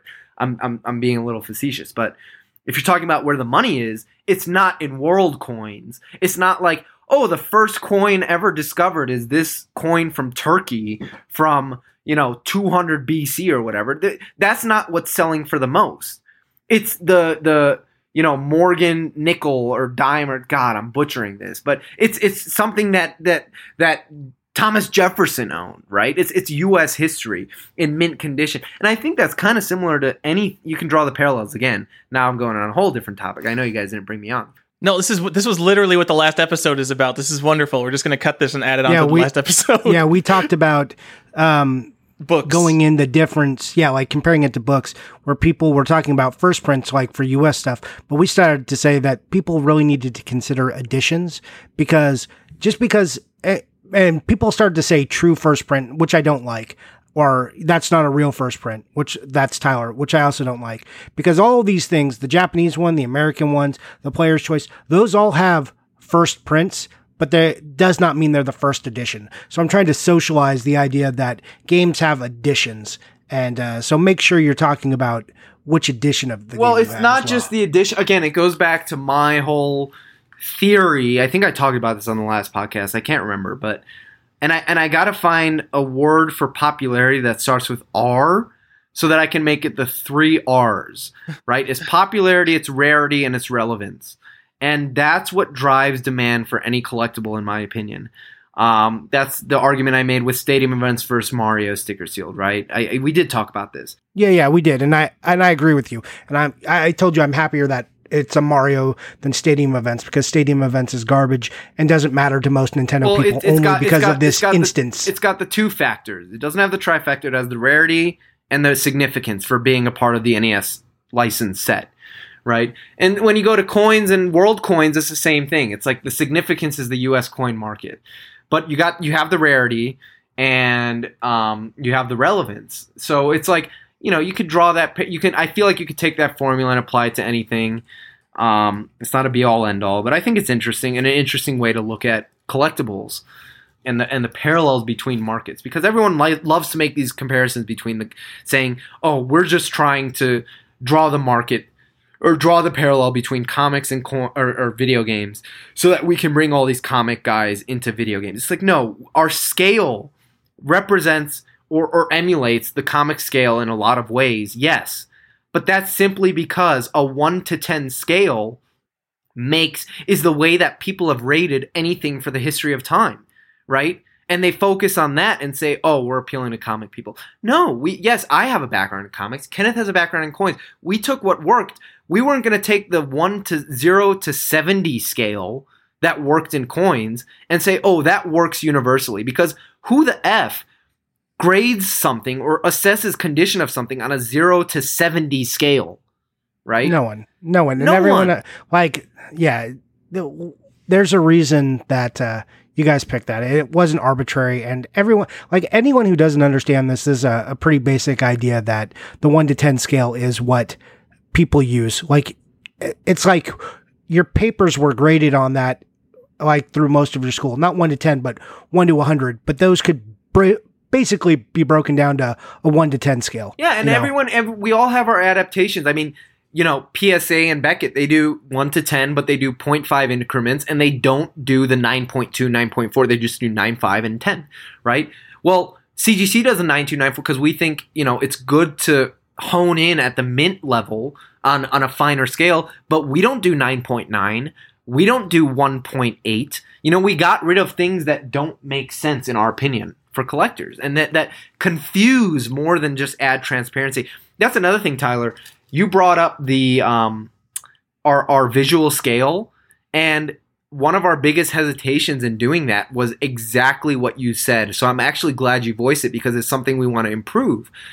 I think the poster child for what we were well, hold on before before you go on. Explain what what Tyler or Tyler. You can say what you said, and then Deniz, you can respond so people know what we're talking about. I'm going to let Deniz keep going. What did I say and what were you saying about Well, it? you were talking about our our our visual scale on our website because we're all about transparency. We're not trying to hide how we grade games, right?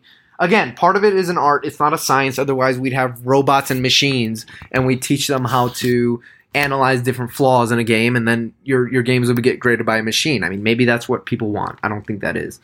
Um, but this the the visual scale we try to achieve on our website was just a guide, a reference of at least you can understand roughly why this game looks the way it does and it grades the way it does. But it's so hard, as you said, with a three dimensional object to capture a ridge on the side in a photo or, you know, some flaw, the difference between a 9.6 and a 9.8 and a 10. Oh, it's almost impossible. And so, like I said, our poster child for who achieved this the best was is the PCGS website where they have a guide for coins, which are essentially two dimensional, and you can really tell. But our challenge was with video games, how are we going to achieve this? And, you know, our limitation is just the best we can do is a front and back photo. So if there's a way that we can 3D image and put on our website, you know, um, the condition of, of each game, we'll do it. But this, we wanted to at least put something out, and we'll modify it over time. We'll make it better. We'll make it more accurate. But we wanted to put something out there. So I'm I'm gonna say this video actually started out. Um, I forget. I was really unhappy with uh, the Super Mario Brothers three cart, which maybe there's something about that I don't understand.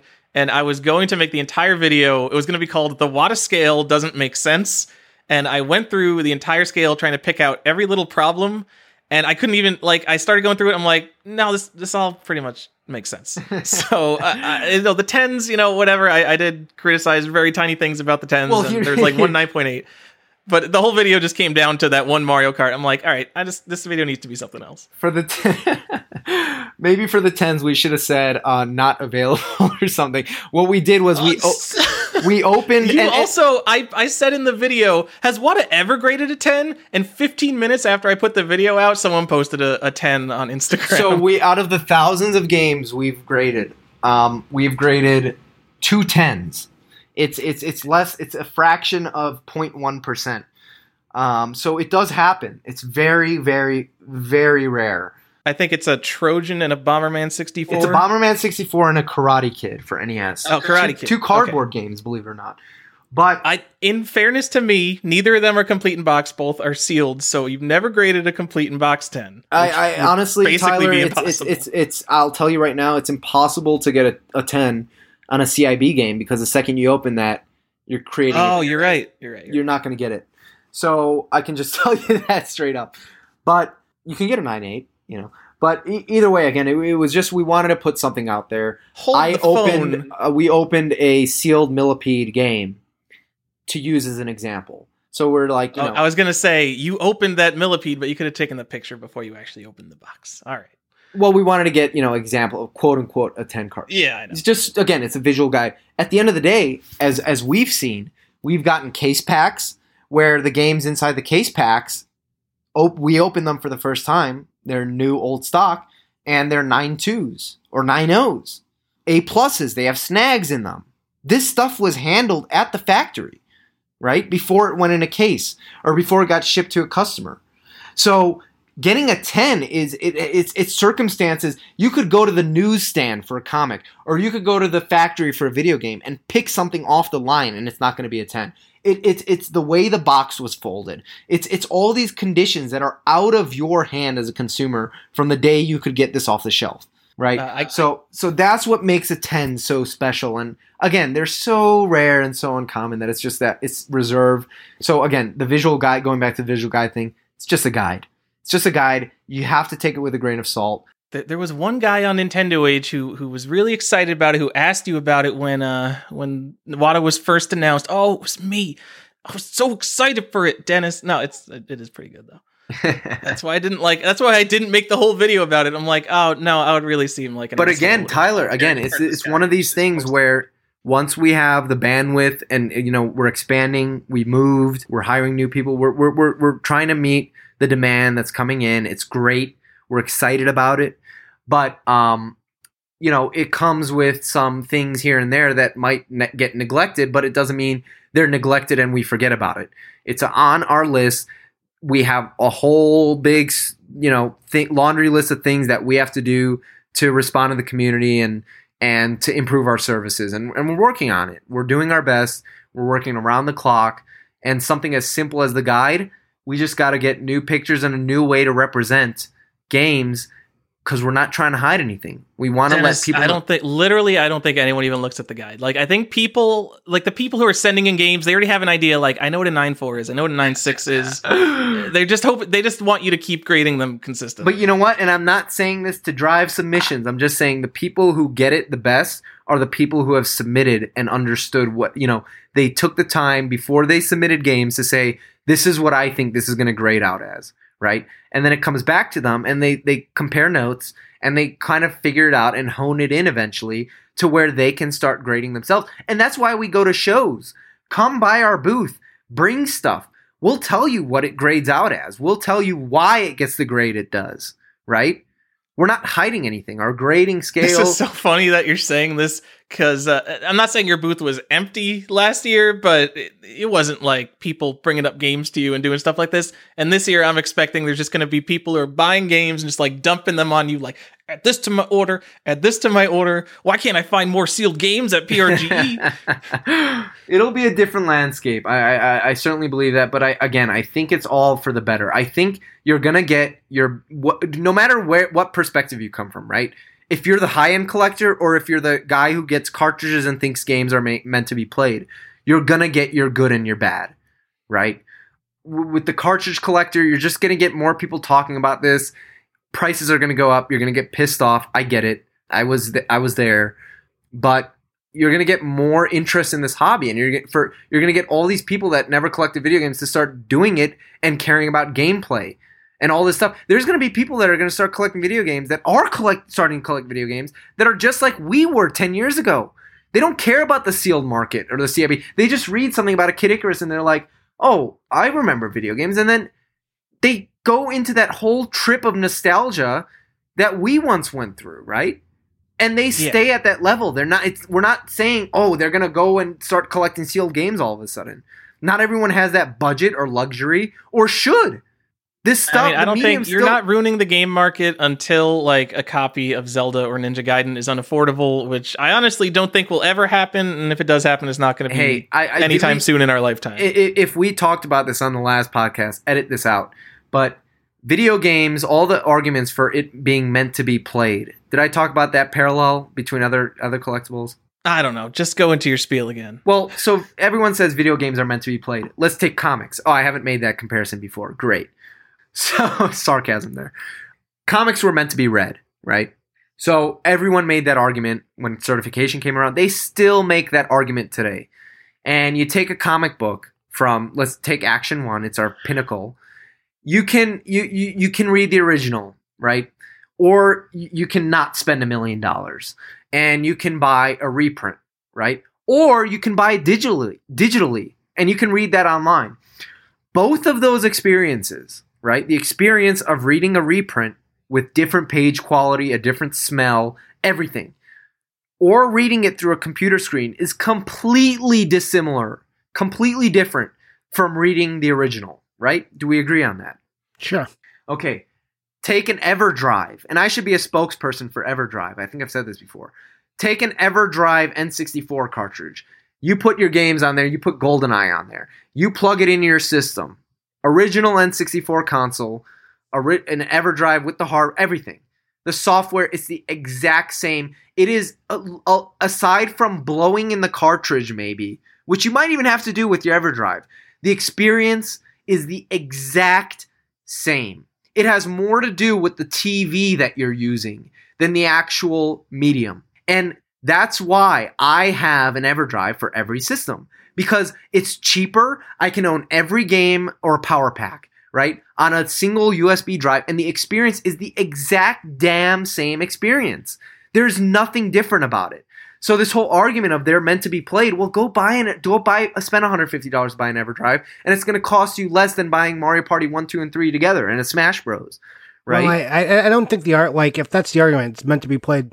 Say fine, then go play it. But you also have a dozen avenues in which to play it if it's meant to be played. Does not need. But again, need to be the, this. the, the same argument existed with comics, and people said, "Well, there's a dozen avenues for you to read the comic." And what I'm I, I understand the yeah, I understand the delineation that you're making that uh, that authenticity is lost through other mediums.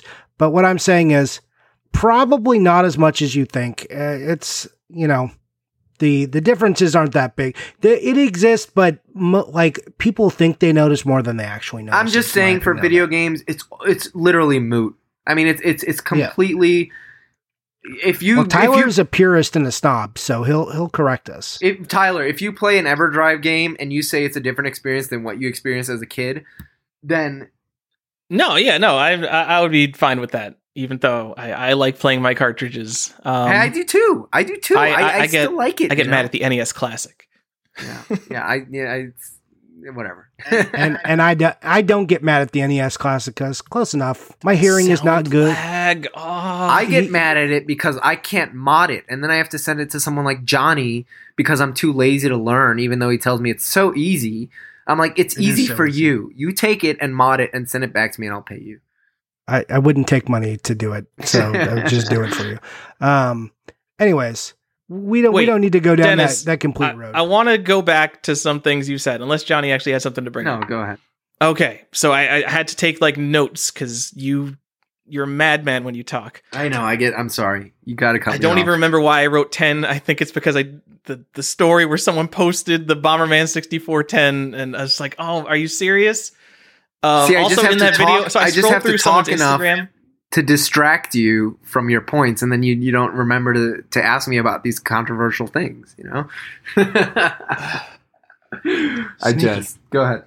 So I I scrolled through someone's Instagram in the video, and I said that I'm not a part of the speculative or sealed market. I was not implying that that person is a speculator because they have a bunch of VGA games. That means they've been at this for a long time.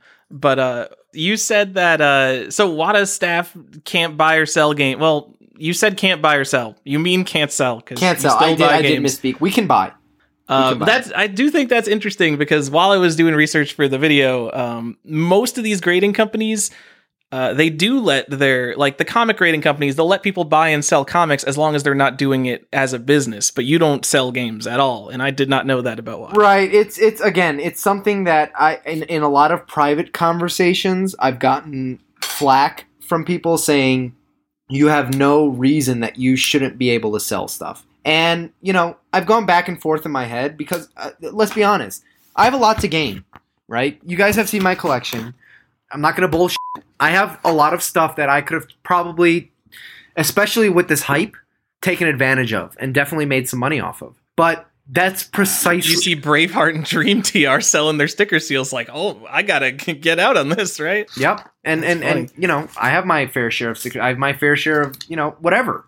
It's it's again, it it goes back to that whole thing. It's that we I, we we started we take integrity of our company and our reputation so seriously that we went beyond not just not being able to grade stuff, but not selling stuff so that we could say, hey, we are not gaining off this at all. Yes, we're an objective third party. Yes, we're involved in video games. We're collectors, of course. Don't you want people who are looking at your games to know what they're talking about, right? But at least we're not gaining off this, and that's that's why we made that strong distinction. I I swear to God, I have people telling me every day you should be able to sell your raw games, as long as you're not grading them. You should be able to sell them. And I said, well, we I, I can't because that's just the decision we made. And and you know what? I've gotten solace in it, whatever you want to call it. It's at the point where it's I, I that's just how it is, and I and it's it's it's so ingrained. It's like our job. uh, We're we stay busy enough. I don't have the time to deal with selling stuff. Yeah, all right. And since you can't grade games, we know that you send your games to UKG to get graded. Oh, well, So Tyler, come on, man. No, no, no, not is. UK. What's the other new one? Um, Is that a new one? I, I, whenever I see a UKG game, I think it's CAG. so they funny. grade they grade everything. That's the one I go to. the CAG. They grade everything. I don't know. Oh, they grade signs. I saw something. All right. Ev- everything's like a hundred or something. I don't know. I wrote down. Uh, I, noted that you like don't have forum activity anymore because I I didn't know that. I thought that just like uh, Deniz abandoned us now. Um, but you're just super busy. It turns out, and you still have people telling you. Hey, someone said you have a resealed game, but we told them they're wrong. It's okay. So you are still picking up what's happening on the forums. Which, like, a lot of the stuff, like 75% of the stuff in my video was already discussed on Nintendo Age. Tyler's twofold. Luckily, we have advocates that are our eyes and ears when we can't be, right? Just because we don't have the time. The Wata shills. Yes, I've heard. um, no, it's great. It's great because I truly don't have the luxury to go on Instagram. I, God, I wish I just even me personally being on Instagram and sharing stuff from my collection. I don't even have the time to do that, and it kills me because that used to be such a big part of my life. But I don't. I personally, for example, don't have the luxury to go and respond to stuff, and then if I- if I don't respond just because a lot of people come to the conclusion because I used to that my silence is damning or that I have something to hide or that we as WATA have something to hide, and that's not the case. It's just that we've gotten to a point where we just don't have that time. We might, and I, and I don't want it to seem corporate to where we come in once in a while and say, "Hey, this is our update" or whatever, and then don't respond to stuff. You know, it, the thing that kills me the most, the reason a lot that I don't post stuff on Instagram personally, even, and this is just a me thing, is that I don't want to post something and then get comments and DMs that I can't then respond to. Right? I don't want to put something out there and just be like, "Hey, here it is," and then and then leave. I want to engage. I want to interact, and and and we're we're just at a point right now. Hopefully, that'll pass to where we're just so overwhelmed. I know you guys know about the move. Our, you know, we have significant delays on our turnarounds for select submissions. Um, we're we're we're we're in that phase where we're just we're really trying to catch up and and and have the best customer service we can. And it kills me when we can't respond to people. So when things are going on on forums, that's like not even on the you know the the the horizon for us. But again, we still listen. We have people who summarize, report, and that's all we really need at this time. Hopefully, there will be a time where we can actively engage and respond, and uh, just like we used to, or like I used to, right? All right. Yeah. I mean, I think we appreciate I totally appreciate you telling me that like you watched my video and, you know, I figured these are things that you've discussed, but you even said there was you said you got something new out of it and I appreciated hearing that I might have thought of something. Well, likewise, I appreciate you guys having me on and giving us the voice to, um, to you know, share with with with your listeners that you know. And I, I'm I'm I'm I'm sounding like a broken record, but you guys can people can reach out to us. It's it, it's not going to be through the forums, and it's not going to necessarily be through Instagram. But we have email, we have a phone that we're trying to answer more often. And if you have my personal number, please, anytime, um, give me a call, shoot me a text. I will get back to you. Um, so yeah, I mean, suffice it to All say, right. we're we're here. We're always here. And uh, I just do have one more correction to make about what you said. I don't know if it's a correction, but you did say that Uh oh. you were considering something about uh, label coloring and like if complete in box really matters or IMPs. Like, do we need to just educate people or do we need to do something about this? I don't care if people know about how to read a WATA label for IMPs. All I want in my life is for the people sending complete in box games to WATA include the Tyson letter. It match up your Mario Bros 3 manuals. What are you people doing? I'm kind of glad you brought that up, actually, and I don't want to go into a whole nother thing here. Um, one of the reasons we didn't, for example, label a matte sticker Mario a first print, just like we didn't label what we believe to be the fifth print a fifth print, is because who knows what's going to get discovered, right? This is we're still in this archaeological period where we're all figuring this out together, and we don't want to box ourselves in a corner by saying, "Oh, this is absolutely the first print. We know everything." Right? We do know a lot, but we don't want to definitively say something is something when it might not be, when it's just speculation, or just even if it's 99%. I'm 99%, 0.9% sure it's a matte sticker seal, but we're going to put a matte sticker seal on there and then create a guide, right, to where you can reference it rather than putting it on the label. And the same thing applies to the completeness of games. We know a lot of games when they are absolutely complete, but as good as you know, publishers, manufacturers, distributors, they all put different inserts in. Things got mixed and matched. You go back to the 2008 Nintendo Age forums where the Wizard 666 was opening sealed games, and he'd open the same sealed game, the same revision, and they'd have different inserts in it, right? And just based on that, we said, we're not going to tell consumers or customers or submitters or collectors what is complete. We're going to tell them what's there and then hopefully create a guide and some reference to where they can decide then what is actually complete. So that's why we don't want to say, oh, this is incomplete because it's missing the GSI or whatever. However, however, we have implemented since your video, for example, IMPs, IMPs. If they exist for the cart or manual, they're going to be on the front label and not just on the back. So it's overt, so that if you just see a thumbnail, you know something's incorrectly married, right? Um, All right, that's cool. And hold, I just want to say, uh, you were the first person. There are a couple very minor errors in my video, such as I've never seen a WATA 10.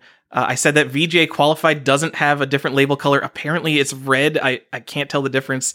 And you're the first person to call me out because I did say if a print run is going to be emblazoned on the label, and I know you don't put print runs on labels. I know that Heritage sometimes will list revisions, um, but it is true you do not actually state the print run number. Right, and that's Yeah, another Tyler, clar- you messed up.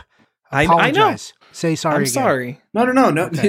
no, no. It, we're, we're no need to apologize for any on any of our behalves. Not mine, not yours. We're just talking here, and again, No, you know, it's we're not responsible for what Heritage does. We give the information, we help them out here and there, but you know, they do their own reporting, and they they have count they have caught their own mistakes. I know that for a fact, um, and and address them. But you know, if if they're again, this is a result of feedback. People told us if there's an imp, it needs to be overt, and so we said, okay, well, we're going to make a label change. If there's an imp, it's going to be on the front label. It's that simple, right? Um, so we're listening, and if you have your feedback, a lot of the changes we've talked about, and some of them don't happen because of a whole slew of different reasons. That for each one, I don't have to get into. Some of them are logistical. Some of them are because the way we're doing it, we talked about and think that makes sense. Before we founded, we talked at lengths about should we label this a first, second, third, fourth, fifth print, whatever, right?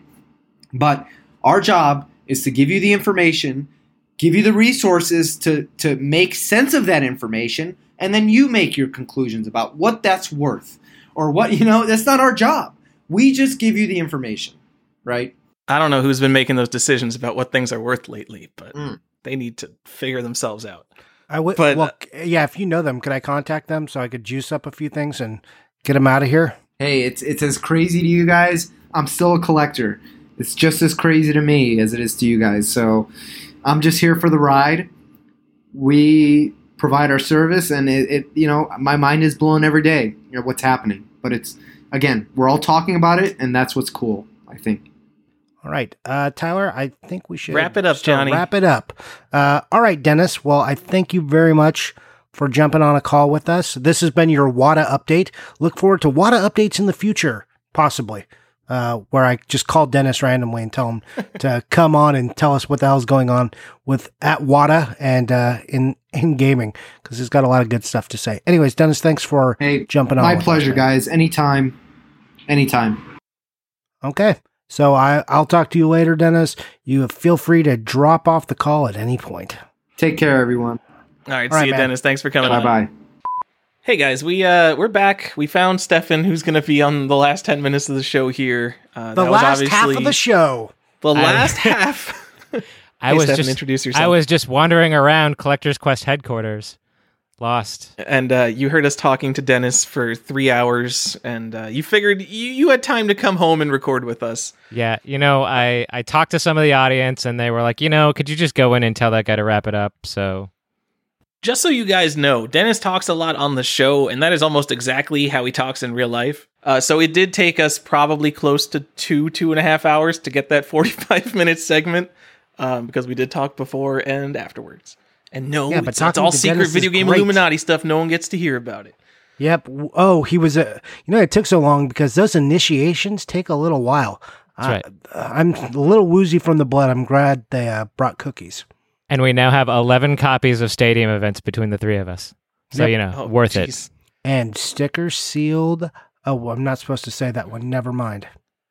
uh, I, I will say uh, the game we bleeped in uh, a few episodes back was Metroid because one sold for like a mediocre one sold for well over a thousand dollars, and the one like when we made that episode, the last sale was like two hundred or something. So whatever, doesn't matter because the first print is on Famicom Disk System, and you should buy seventy of them. And I just want to say, I, edition, it- the first edition is on Famicom Disk System, which also has a first print. So chronologically, it is the earliest first print of the game. Get your get your language straight. well, there is a first print on Famicom Disk System. I said that. I, s- I Yeah, just said No, that. I didn't say it was the, the the true first print. I just said there's a first. Uh, whatever. It doesn't matter, You said Johnny. the- you it's a said different the. episode. Besides, it's Uh, been like it's been like a week since you instructed people to do that, so there's probably not seventy copies left. oh my God, Stefan, you're you're just getting me. You're just reminding me how unfocused our discussion was because one of the things we talked about with Deniz is the difference between editions and prints, and he started going into coin collecting and how like the earliest coins were found in Turkey, and just. It's fine. This People- episode was supposed to be about security, and I don't even know what Johnny's going to make me title it. the episode is about security, the first half, and we did a pretty mediocre job about talking about that. So good on us. And then we had a fun chat with Deniz. Pe- people Alright. like people like our unfocused episodes anyway. It's fine. It's fine. This, All right. I don't It know is- where t- Tyler's a madman. He's like, it's unfocused. It's not unfocused. We talked about security. We talked about the video, and then we brought on someone to respond, which was Deniz. And then Deniz just- talked. Yeah, he- I'm sure he's That's- just being self-deprecating. How many times did he tell you during the course of the recording not to listen to the podcast? Because if it was like Uh, less, zero so oh, far. well then then that's an improvement. yeah. I, I would listen to this show. We're we're reaching out to Wata, getting a response to the video that I made. I guess I fully recognize that we're friendly with Deniz. I think Wata's a cool company. We're not like the most unbiased, hard hitting No. journalism we could possibly be providing on Wata. We like them. Uh, like that's not like we're not hiding that. He's not paying us that No. much. I mean, it's it's yeah, fine. we're owned by Go Collect after all. yeah. Well, and those companies aren't related. So just saying, Wata came and talked to us. Go Collect allowed Tyler's video to be taken down. Yeah. Put on your tinfoil hats, kids. We're talking about the video game Illuminatis. no, that's not true. Like, anyways, uh, second half of the show, Tyler. Second half, Uh, the you know definitely an equal amount of show left. yeah, Right. Strap in for another hour and a half, Stefan. This is it. now that I'm here, Yeah, well, we actually brought Stefan on because Tyler and I were going to just talk about who won collecting this week, and uh, we wanted to make sure it wasn't us. so we got Stefan in here to keep his streak alive. Also, I just kind of had a rough day, and I uh, I get a lot out of doing this podcast. I really enjoy doing this with you guys, and I do enjoy doing it for the community. So I like it when I get to do this. So, uh, Podcast so yeah, gets a lot I'm out having- of you too. I'm having a much better day now. Oh, Mm, Good. We're glad we could help. All right, guys, let's do it. Let's talk about what we bought. And uh, I invite, and we haven't really done this well yet, but I invite you guys when we post up that the episode, you know, whatever the episode is, you can tell us who won collecting. You can also tell us what you bought and why you won collecting and we lost. So I, I hope that starts. I hope hashtag I won collecting. So, yeah, well, let us know. Anyways, let let's do it. Stefan, do you want to go first, yeah, sure. second, Because third? I don't I don't think I am gonna win this week unless you guys really drop the ball. But I don't I don't know. I haven't All right, been, go for I haven't it. been paying that close attention. Just been really just finish. I've got I'm like twenty or thirty between twenty and thirty games away from the GameCube set, uh, Black Label, and so I've just been sort of buying filler for that. I think the the star of what I purchased was probably the um the double one of the double packs for the Super Monkey Ball double pack. Yeah. Uh, f- the green one. yeah. So it was a pretty solid pickup. Uh, thank you for uh, to Mr. Johnny Iucci for that uh, heads up. And uh, and then shout out to Double Jump Video Games. Uh, Cooper is a good guy, and that's the the store that that posted it. So uh, so yeah, that's on its way.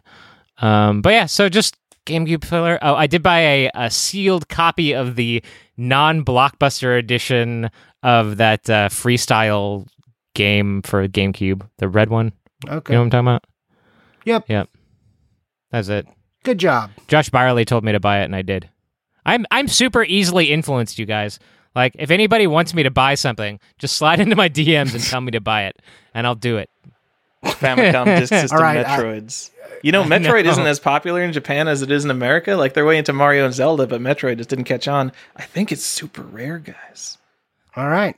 Off I go. Yeah. The okay. So that's it. Yep. That's all you yeah, got. that's all I got. It's been a You didn't buy some weird chunk of history that only three people have touched and was blessed by some holy Blessed. body. Alright. This has been I- blessed by Reggie. I do have Yeah. some things waiting in the wings. I'll say that, but uh, but nothing, nothing, nothing on its way, nothing in hand.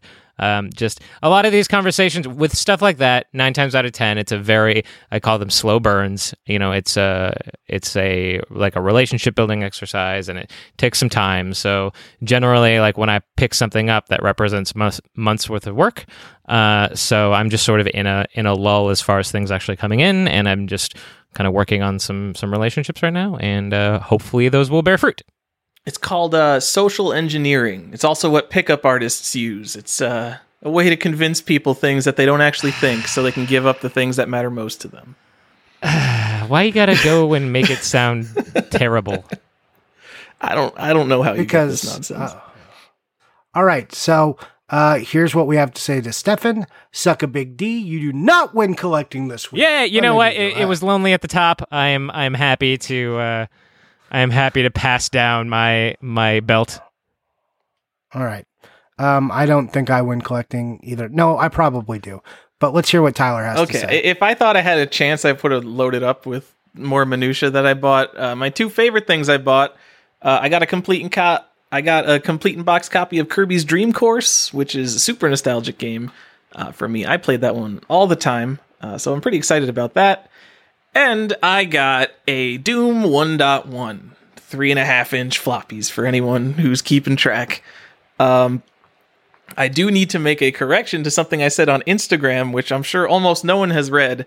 Uh, so Doom 1.1 is the earliest print of Doom that you could get with mail order. 1.0 is shareware. Um, so Doom 1.1 has a different manual and different addendum than Doom 1.2, although they are in the same box. So the 1.1 discs are blue, the 1.2 discs are red, and then there's also 1.66 and 1.9, which are later runs. The 1.1 addendum folds up into thirds. The later print runs fold up in half because I guess they got lazy. And also, all of the addendums are just photocopied pieces of paper, and all of them have minor print run differences, like different fonts and stuff. They just changed stuff around and photocopied more stuff. I'm sure if you were collecting Doom variants, it would be the world's biggest nightmare. Also, hot tip for the Doom 1.1 manual the back of the Doom 1.1 manual is black. Um, the other ones have sort of a creepy blood goo texture to them. Uh, if you find one with a black back, you should pick that up. Uh, there's your black box, P- uh, big box PC correction of this collector's quest. Yeah, that's we're seem like we're doing that every week. Well, I was correcting something I said on Instagram. This time I'm saying it on the show correctly. Oh, oh, okay. I appreciate the distinction. Stefan, you have Yeah. something? Yeah, when did this start happening? So I went to, I took the opportunity to go to Instagram and call him a lying piece of shit on that post before he changed it. And uh, and when I posted that, Instagram said, "Are you sure you want to post this?" like, Wait, what? Wait, you went back to my Doom? yeah, I went back to your Doom post so I could call you a lying piece of shit before you corrected it. How did? Uh, oh my god, you did that so fast. I know, but uh, but so I said that in all caps, and uh, and Instagram actually posted up like a banner that's like, "Are you sure you want to post this?" I, I didn't I didn't know they started doing that. Apparently, I was too aggressive for that. That is. May- Maybe just giving people a second to breathe and be like, "Are you sure, man?" Like You that's pretty just- hostile. You just called someone a lying piece of shit in all caps. Are you sure you want to do that? It's like the anti. I, I'm pretty sure it was a straight up lie. I think I did like pretty categorically say that it had the same addendum and the same manual, and it it totally isn't. But they look very similar. but I will correct it. I'm correcting it here. I will correct it on Instagram once I can get a photo together. I'm making everything right. Doom, All right.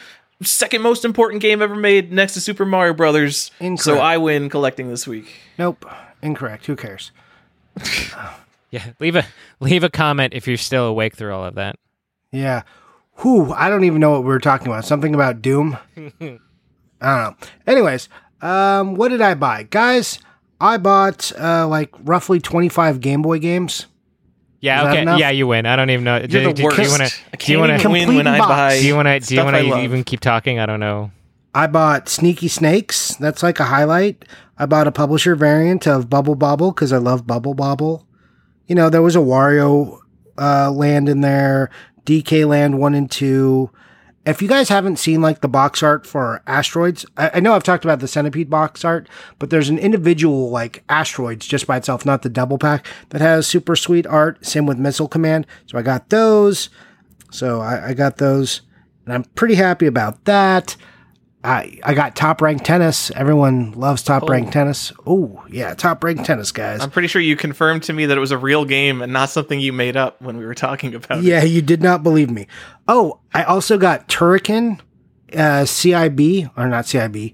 Uh, well, yeah, I guess complete in box, not CIC for TurboGrafx. So that's cool. I already had the CIC. Now I have an extra one I got to get rid of. So that's really hard to find on TurboGrafx, and it's kind of pricey for what it is. And uh, our friend Hyrule Vice, a- Andrew Brim, uh, he got me a sweet deal on it. So thank you to him so much for that. I, I really do appreciate it. And uh, yeah.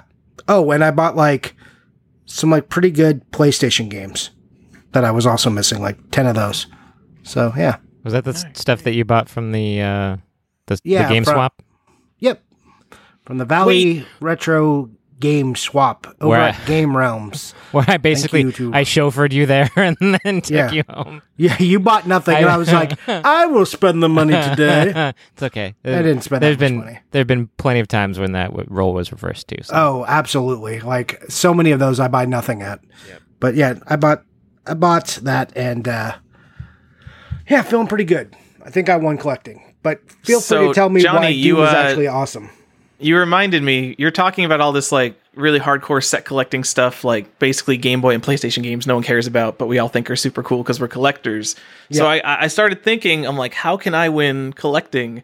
I bought a copy of Sonic the Hedgehog on Sega Genesis from my local game store.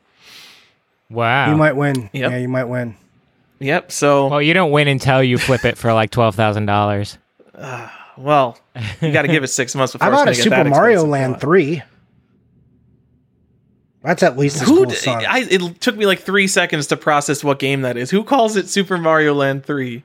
the title, the the the spine of the the box. title does. Oh, that's come on.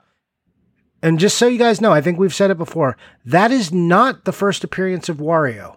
Oh my God, no one cares. We got to end this podcast. We're so tired after talking to Deniz for so long. No, I'm I'm feeling great. I don't know about you guys. All right, and that's it. Bye, Stefan. Uh, Um, oh wait, I have a. Do you have more, Oh, Johnny? no, I was going to end want- the show. You just told me to No, end we're, show. I got a I got a homebrew update here. So oh Jesus! Jeffrey Wittenhagen, uh, who you'll know from Collector's Quest because we dumped on a repro of Mother Three that he made. We didn't dump on it. Johnny dumped on it. I did, and then he messaged us and said he liked the show, and then I I felt bad though. I don't like that edition. He's done a lot of other good things, but I, I it was the campfire edition of Mother Three that I had some issues with. Yes. Anyway, uh, he is he's not the creator. He's involved with Black Box Challenge, uh, one of the best NES homebrews. It's a wonderful RPG. He says that he can do another print run of it if enough people bug him. There's not like a sign up or anything. He's literally asking people to private message him and just say, "Hey, when are you going to rerun Black Box Challenge?" Uh, so if you're interested in NES Homebrew, that is an awesome game, and he's like Hagen's Alley Books on social media. Just go find him and bug him. Uh, also, by the time this podcast goes up, there's going to be a Kickstarter for the NES game Roly, which I played a little bit last year at PRGE. I have no idea how long it's coming Oh, along. that game but, was uh, actually pretty cool. yeah. So maybe go check that out too. There's my homebrew shout out. Yeah, and you know I don't typically say homebrew games are pretty cool, but I actually liked the mechanics on that game. It was pretty fun. I sat there with you uh, in the in the back aisle and watched you play that. Yeah, I I mean the level design was nothing, so I gotta I gotta see what it's actually going to be as a game. But it wasn't it wasn't not good. Don't make me start talking about games that I don't have opinions on yet, Johnny. I just I'm just saying like from what we saw, I thought like that one I found interesting. A lot of homebrews. I'm just like, oh, cool. All homebrews are Study interesting hall. when they're made from scratch and not from NES Maker. Okay, cool. Cool. All right, guys. Uh, let's go ahead and. Uh, but well, I guess before we go, Stefan, anything you want to throw out at the people since you missed most of the episode? Is it too uh, early to start hyping Portland every episode? No, like- Portland's coming up. Yeah. It's 60 days, guys. It's 60 days. Yeah, so uh, we don't have a table this year, but we will be walking around. You'll be able to find us. Uh, I am hosting a panel uh, with some ga- Nintendo gameplay counselors who were actually manning the phones back in the day. So uh, that's going to be a lot of fun. It's going to be the first time. Well, I think it's the first time any of them have been who have actually talked about their experiences. Um, so it should be a, a lot of fun there. Um, I'm also uh, working with the Video Game History Foundation to have a piece in the uh, an exhibit in the museum uh, again about gameplay counselors. So uh, I'm going to bring my whole gameplay counselor collection, and you guys are going to be able to see some stuff in person that you probably haven't seen before, and I'm really excited to share it. So yeah, do come to uh, to uh, Portland Retro Portland Retro Gaming Expo. It's uh, October the weekend of Oct- October 18th, 18th through the 20th, I think. So yeah, there you go. Yep. It's it's uh, Friday through Sunday. Yeah. Should be fun. All right. I always enjoy going, so I hope to see you guys there. We'll we'll keep talking about this more and like more concrete details if we're going to do like a little meetup or anything. Um. All right. Tyler, anything you want to jam out? Uh, Stefan, did you play Metal Wolf Chaos? Because I saw that No. it got just dumped on in reviews, and I hate all modern Aw. media outlets because I Aw, love that game. No, and haven't also, not it. even just reviews. I have a I have a friend who played it, and he's like, "Oh, it's so archaic, and I hate it." And now I just I just got really sad about how the world no longer loves Metal Wolf Chaos because it's no longer just like this mythical, obscure thing. Like, I wonder Tyler. if this is how people would feel if Panzer Dragoon Saga actually got re-released. Isn't it being re-released? No, Panzer Isn't Dragoon there a new is. Panzer Dragoon? But if Panzer Oh, Dragoon Saga, okay. I want like all the outlets to just be like, "Oh, it's a six out of ten. Oh, it's so archaic. Oh, it's so easy." But Okay, I have some advice for you. If you're feeling sad, there is a place you can go on Facebook, and that's uh, Pirates of Dark. Pirates of Dark Water rules. We got a few new members. Uh, we haven't posted as much as we sh- should. It's hard when you get that sad. I, I get it. about? I I don't know where these new members. They're not. It's like it used to be at least a cadence. Like every time we mention it on the show, we get a few. Now they're just showing up. I don't know who these people are. I I don't know if some of the people are, I think if we have a few people who have no idea what this show is and just like Pirates of Dark Water. because we're like the most relevant Pirate of Dark Water page right now. Uh, we We're going to give this a year and we're going to do a Pirates of Dark Water. podcast, the podcast of We Dark are. Water, and I'll watch the show. We are going to do that. Yep. So uh, look forward to that. But uh, Tyler, if you're sad, there are people and there's a group that are willing to be sad with you, and that's uh, Pirates of Dark Water Rules over on Facebook, and that is Rules with the Z. We did confirm. So uh, feel free to join us there and get real somber and uh, post your your saddest Pirates of Dark Water pics or stories. So thank you. Uh, anything else, guys? we want to tell us where to where to find you guys, Stefan. Sure. Uh, Archon 1981, just about everywhere. Um, YouTube, Instagram, Nintendo Age. Uh, it's A R C H O N 1981. Tyler. I'm Default Gen, Default G E N. You can find the video I posted on the YouTube. It's called High End Game Companies Can Be Better. Although it was kind of made for like two dozen people, and I'm pretty sure they've all already seen it, but maybe I'll be interested in it too. I don't know. I was talking to, to Johnny about this. I've watched that video probably like a dozen times because I genuinely enjoy hearing you talk. Not not when I'm on the show and I'm not scripted and heavily edited, but Oh, well, okay, yeah. That, You love my there's- heavily edited There's certainly a difference, but I do. all right. I'm happy. N- see, Stefan, now you know what his video was like and why I picked him over you to be Ah. co-host. Well, God, what a letdown then. God, that that must have been terrible. Yeah. Anyways, uh, I'm Johnny underscore Iucci, J O H N N Y underscore I U C C I. You can find me on Instagram, occasionally on Nintendo Age, uh, but not that much. Um, you know, this is pretty much where I live. So find me here. Anything else, guys? If not, we're gonna say it. We're gonna, I'm gonna do the thing. Please do it. It's been so Bye. All right.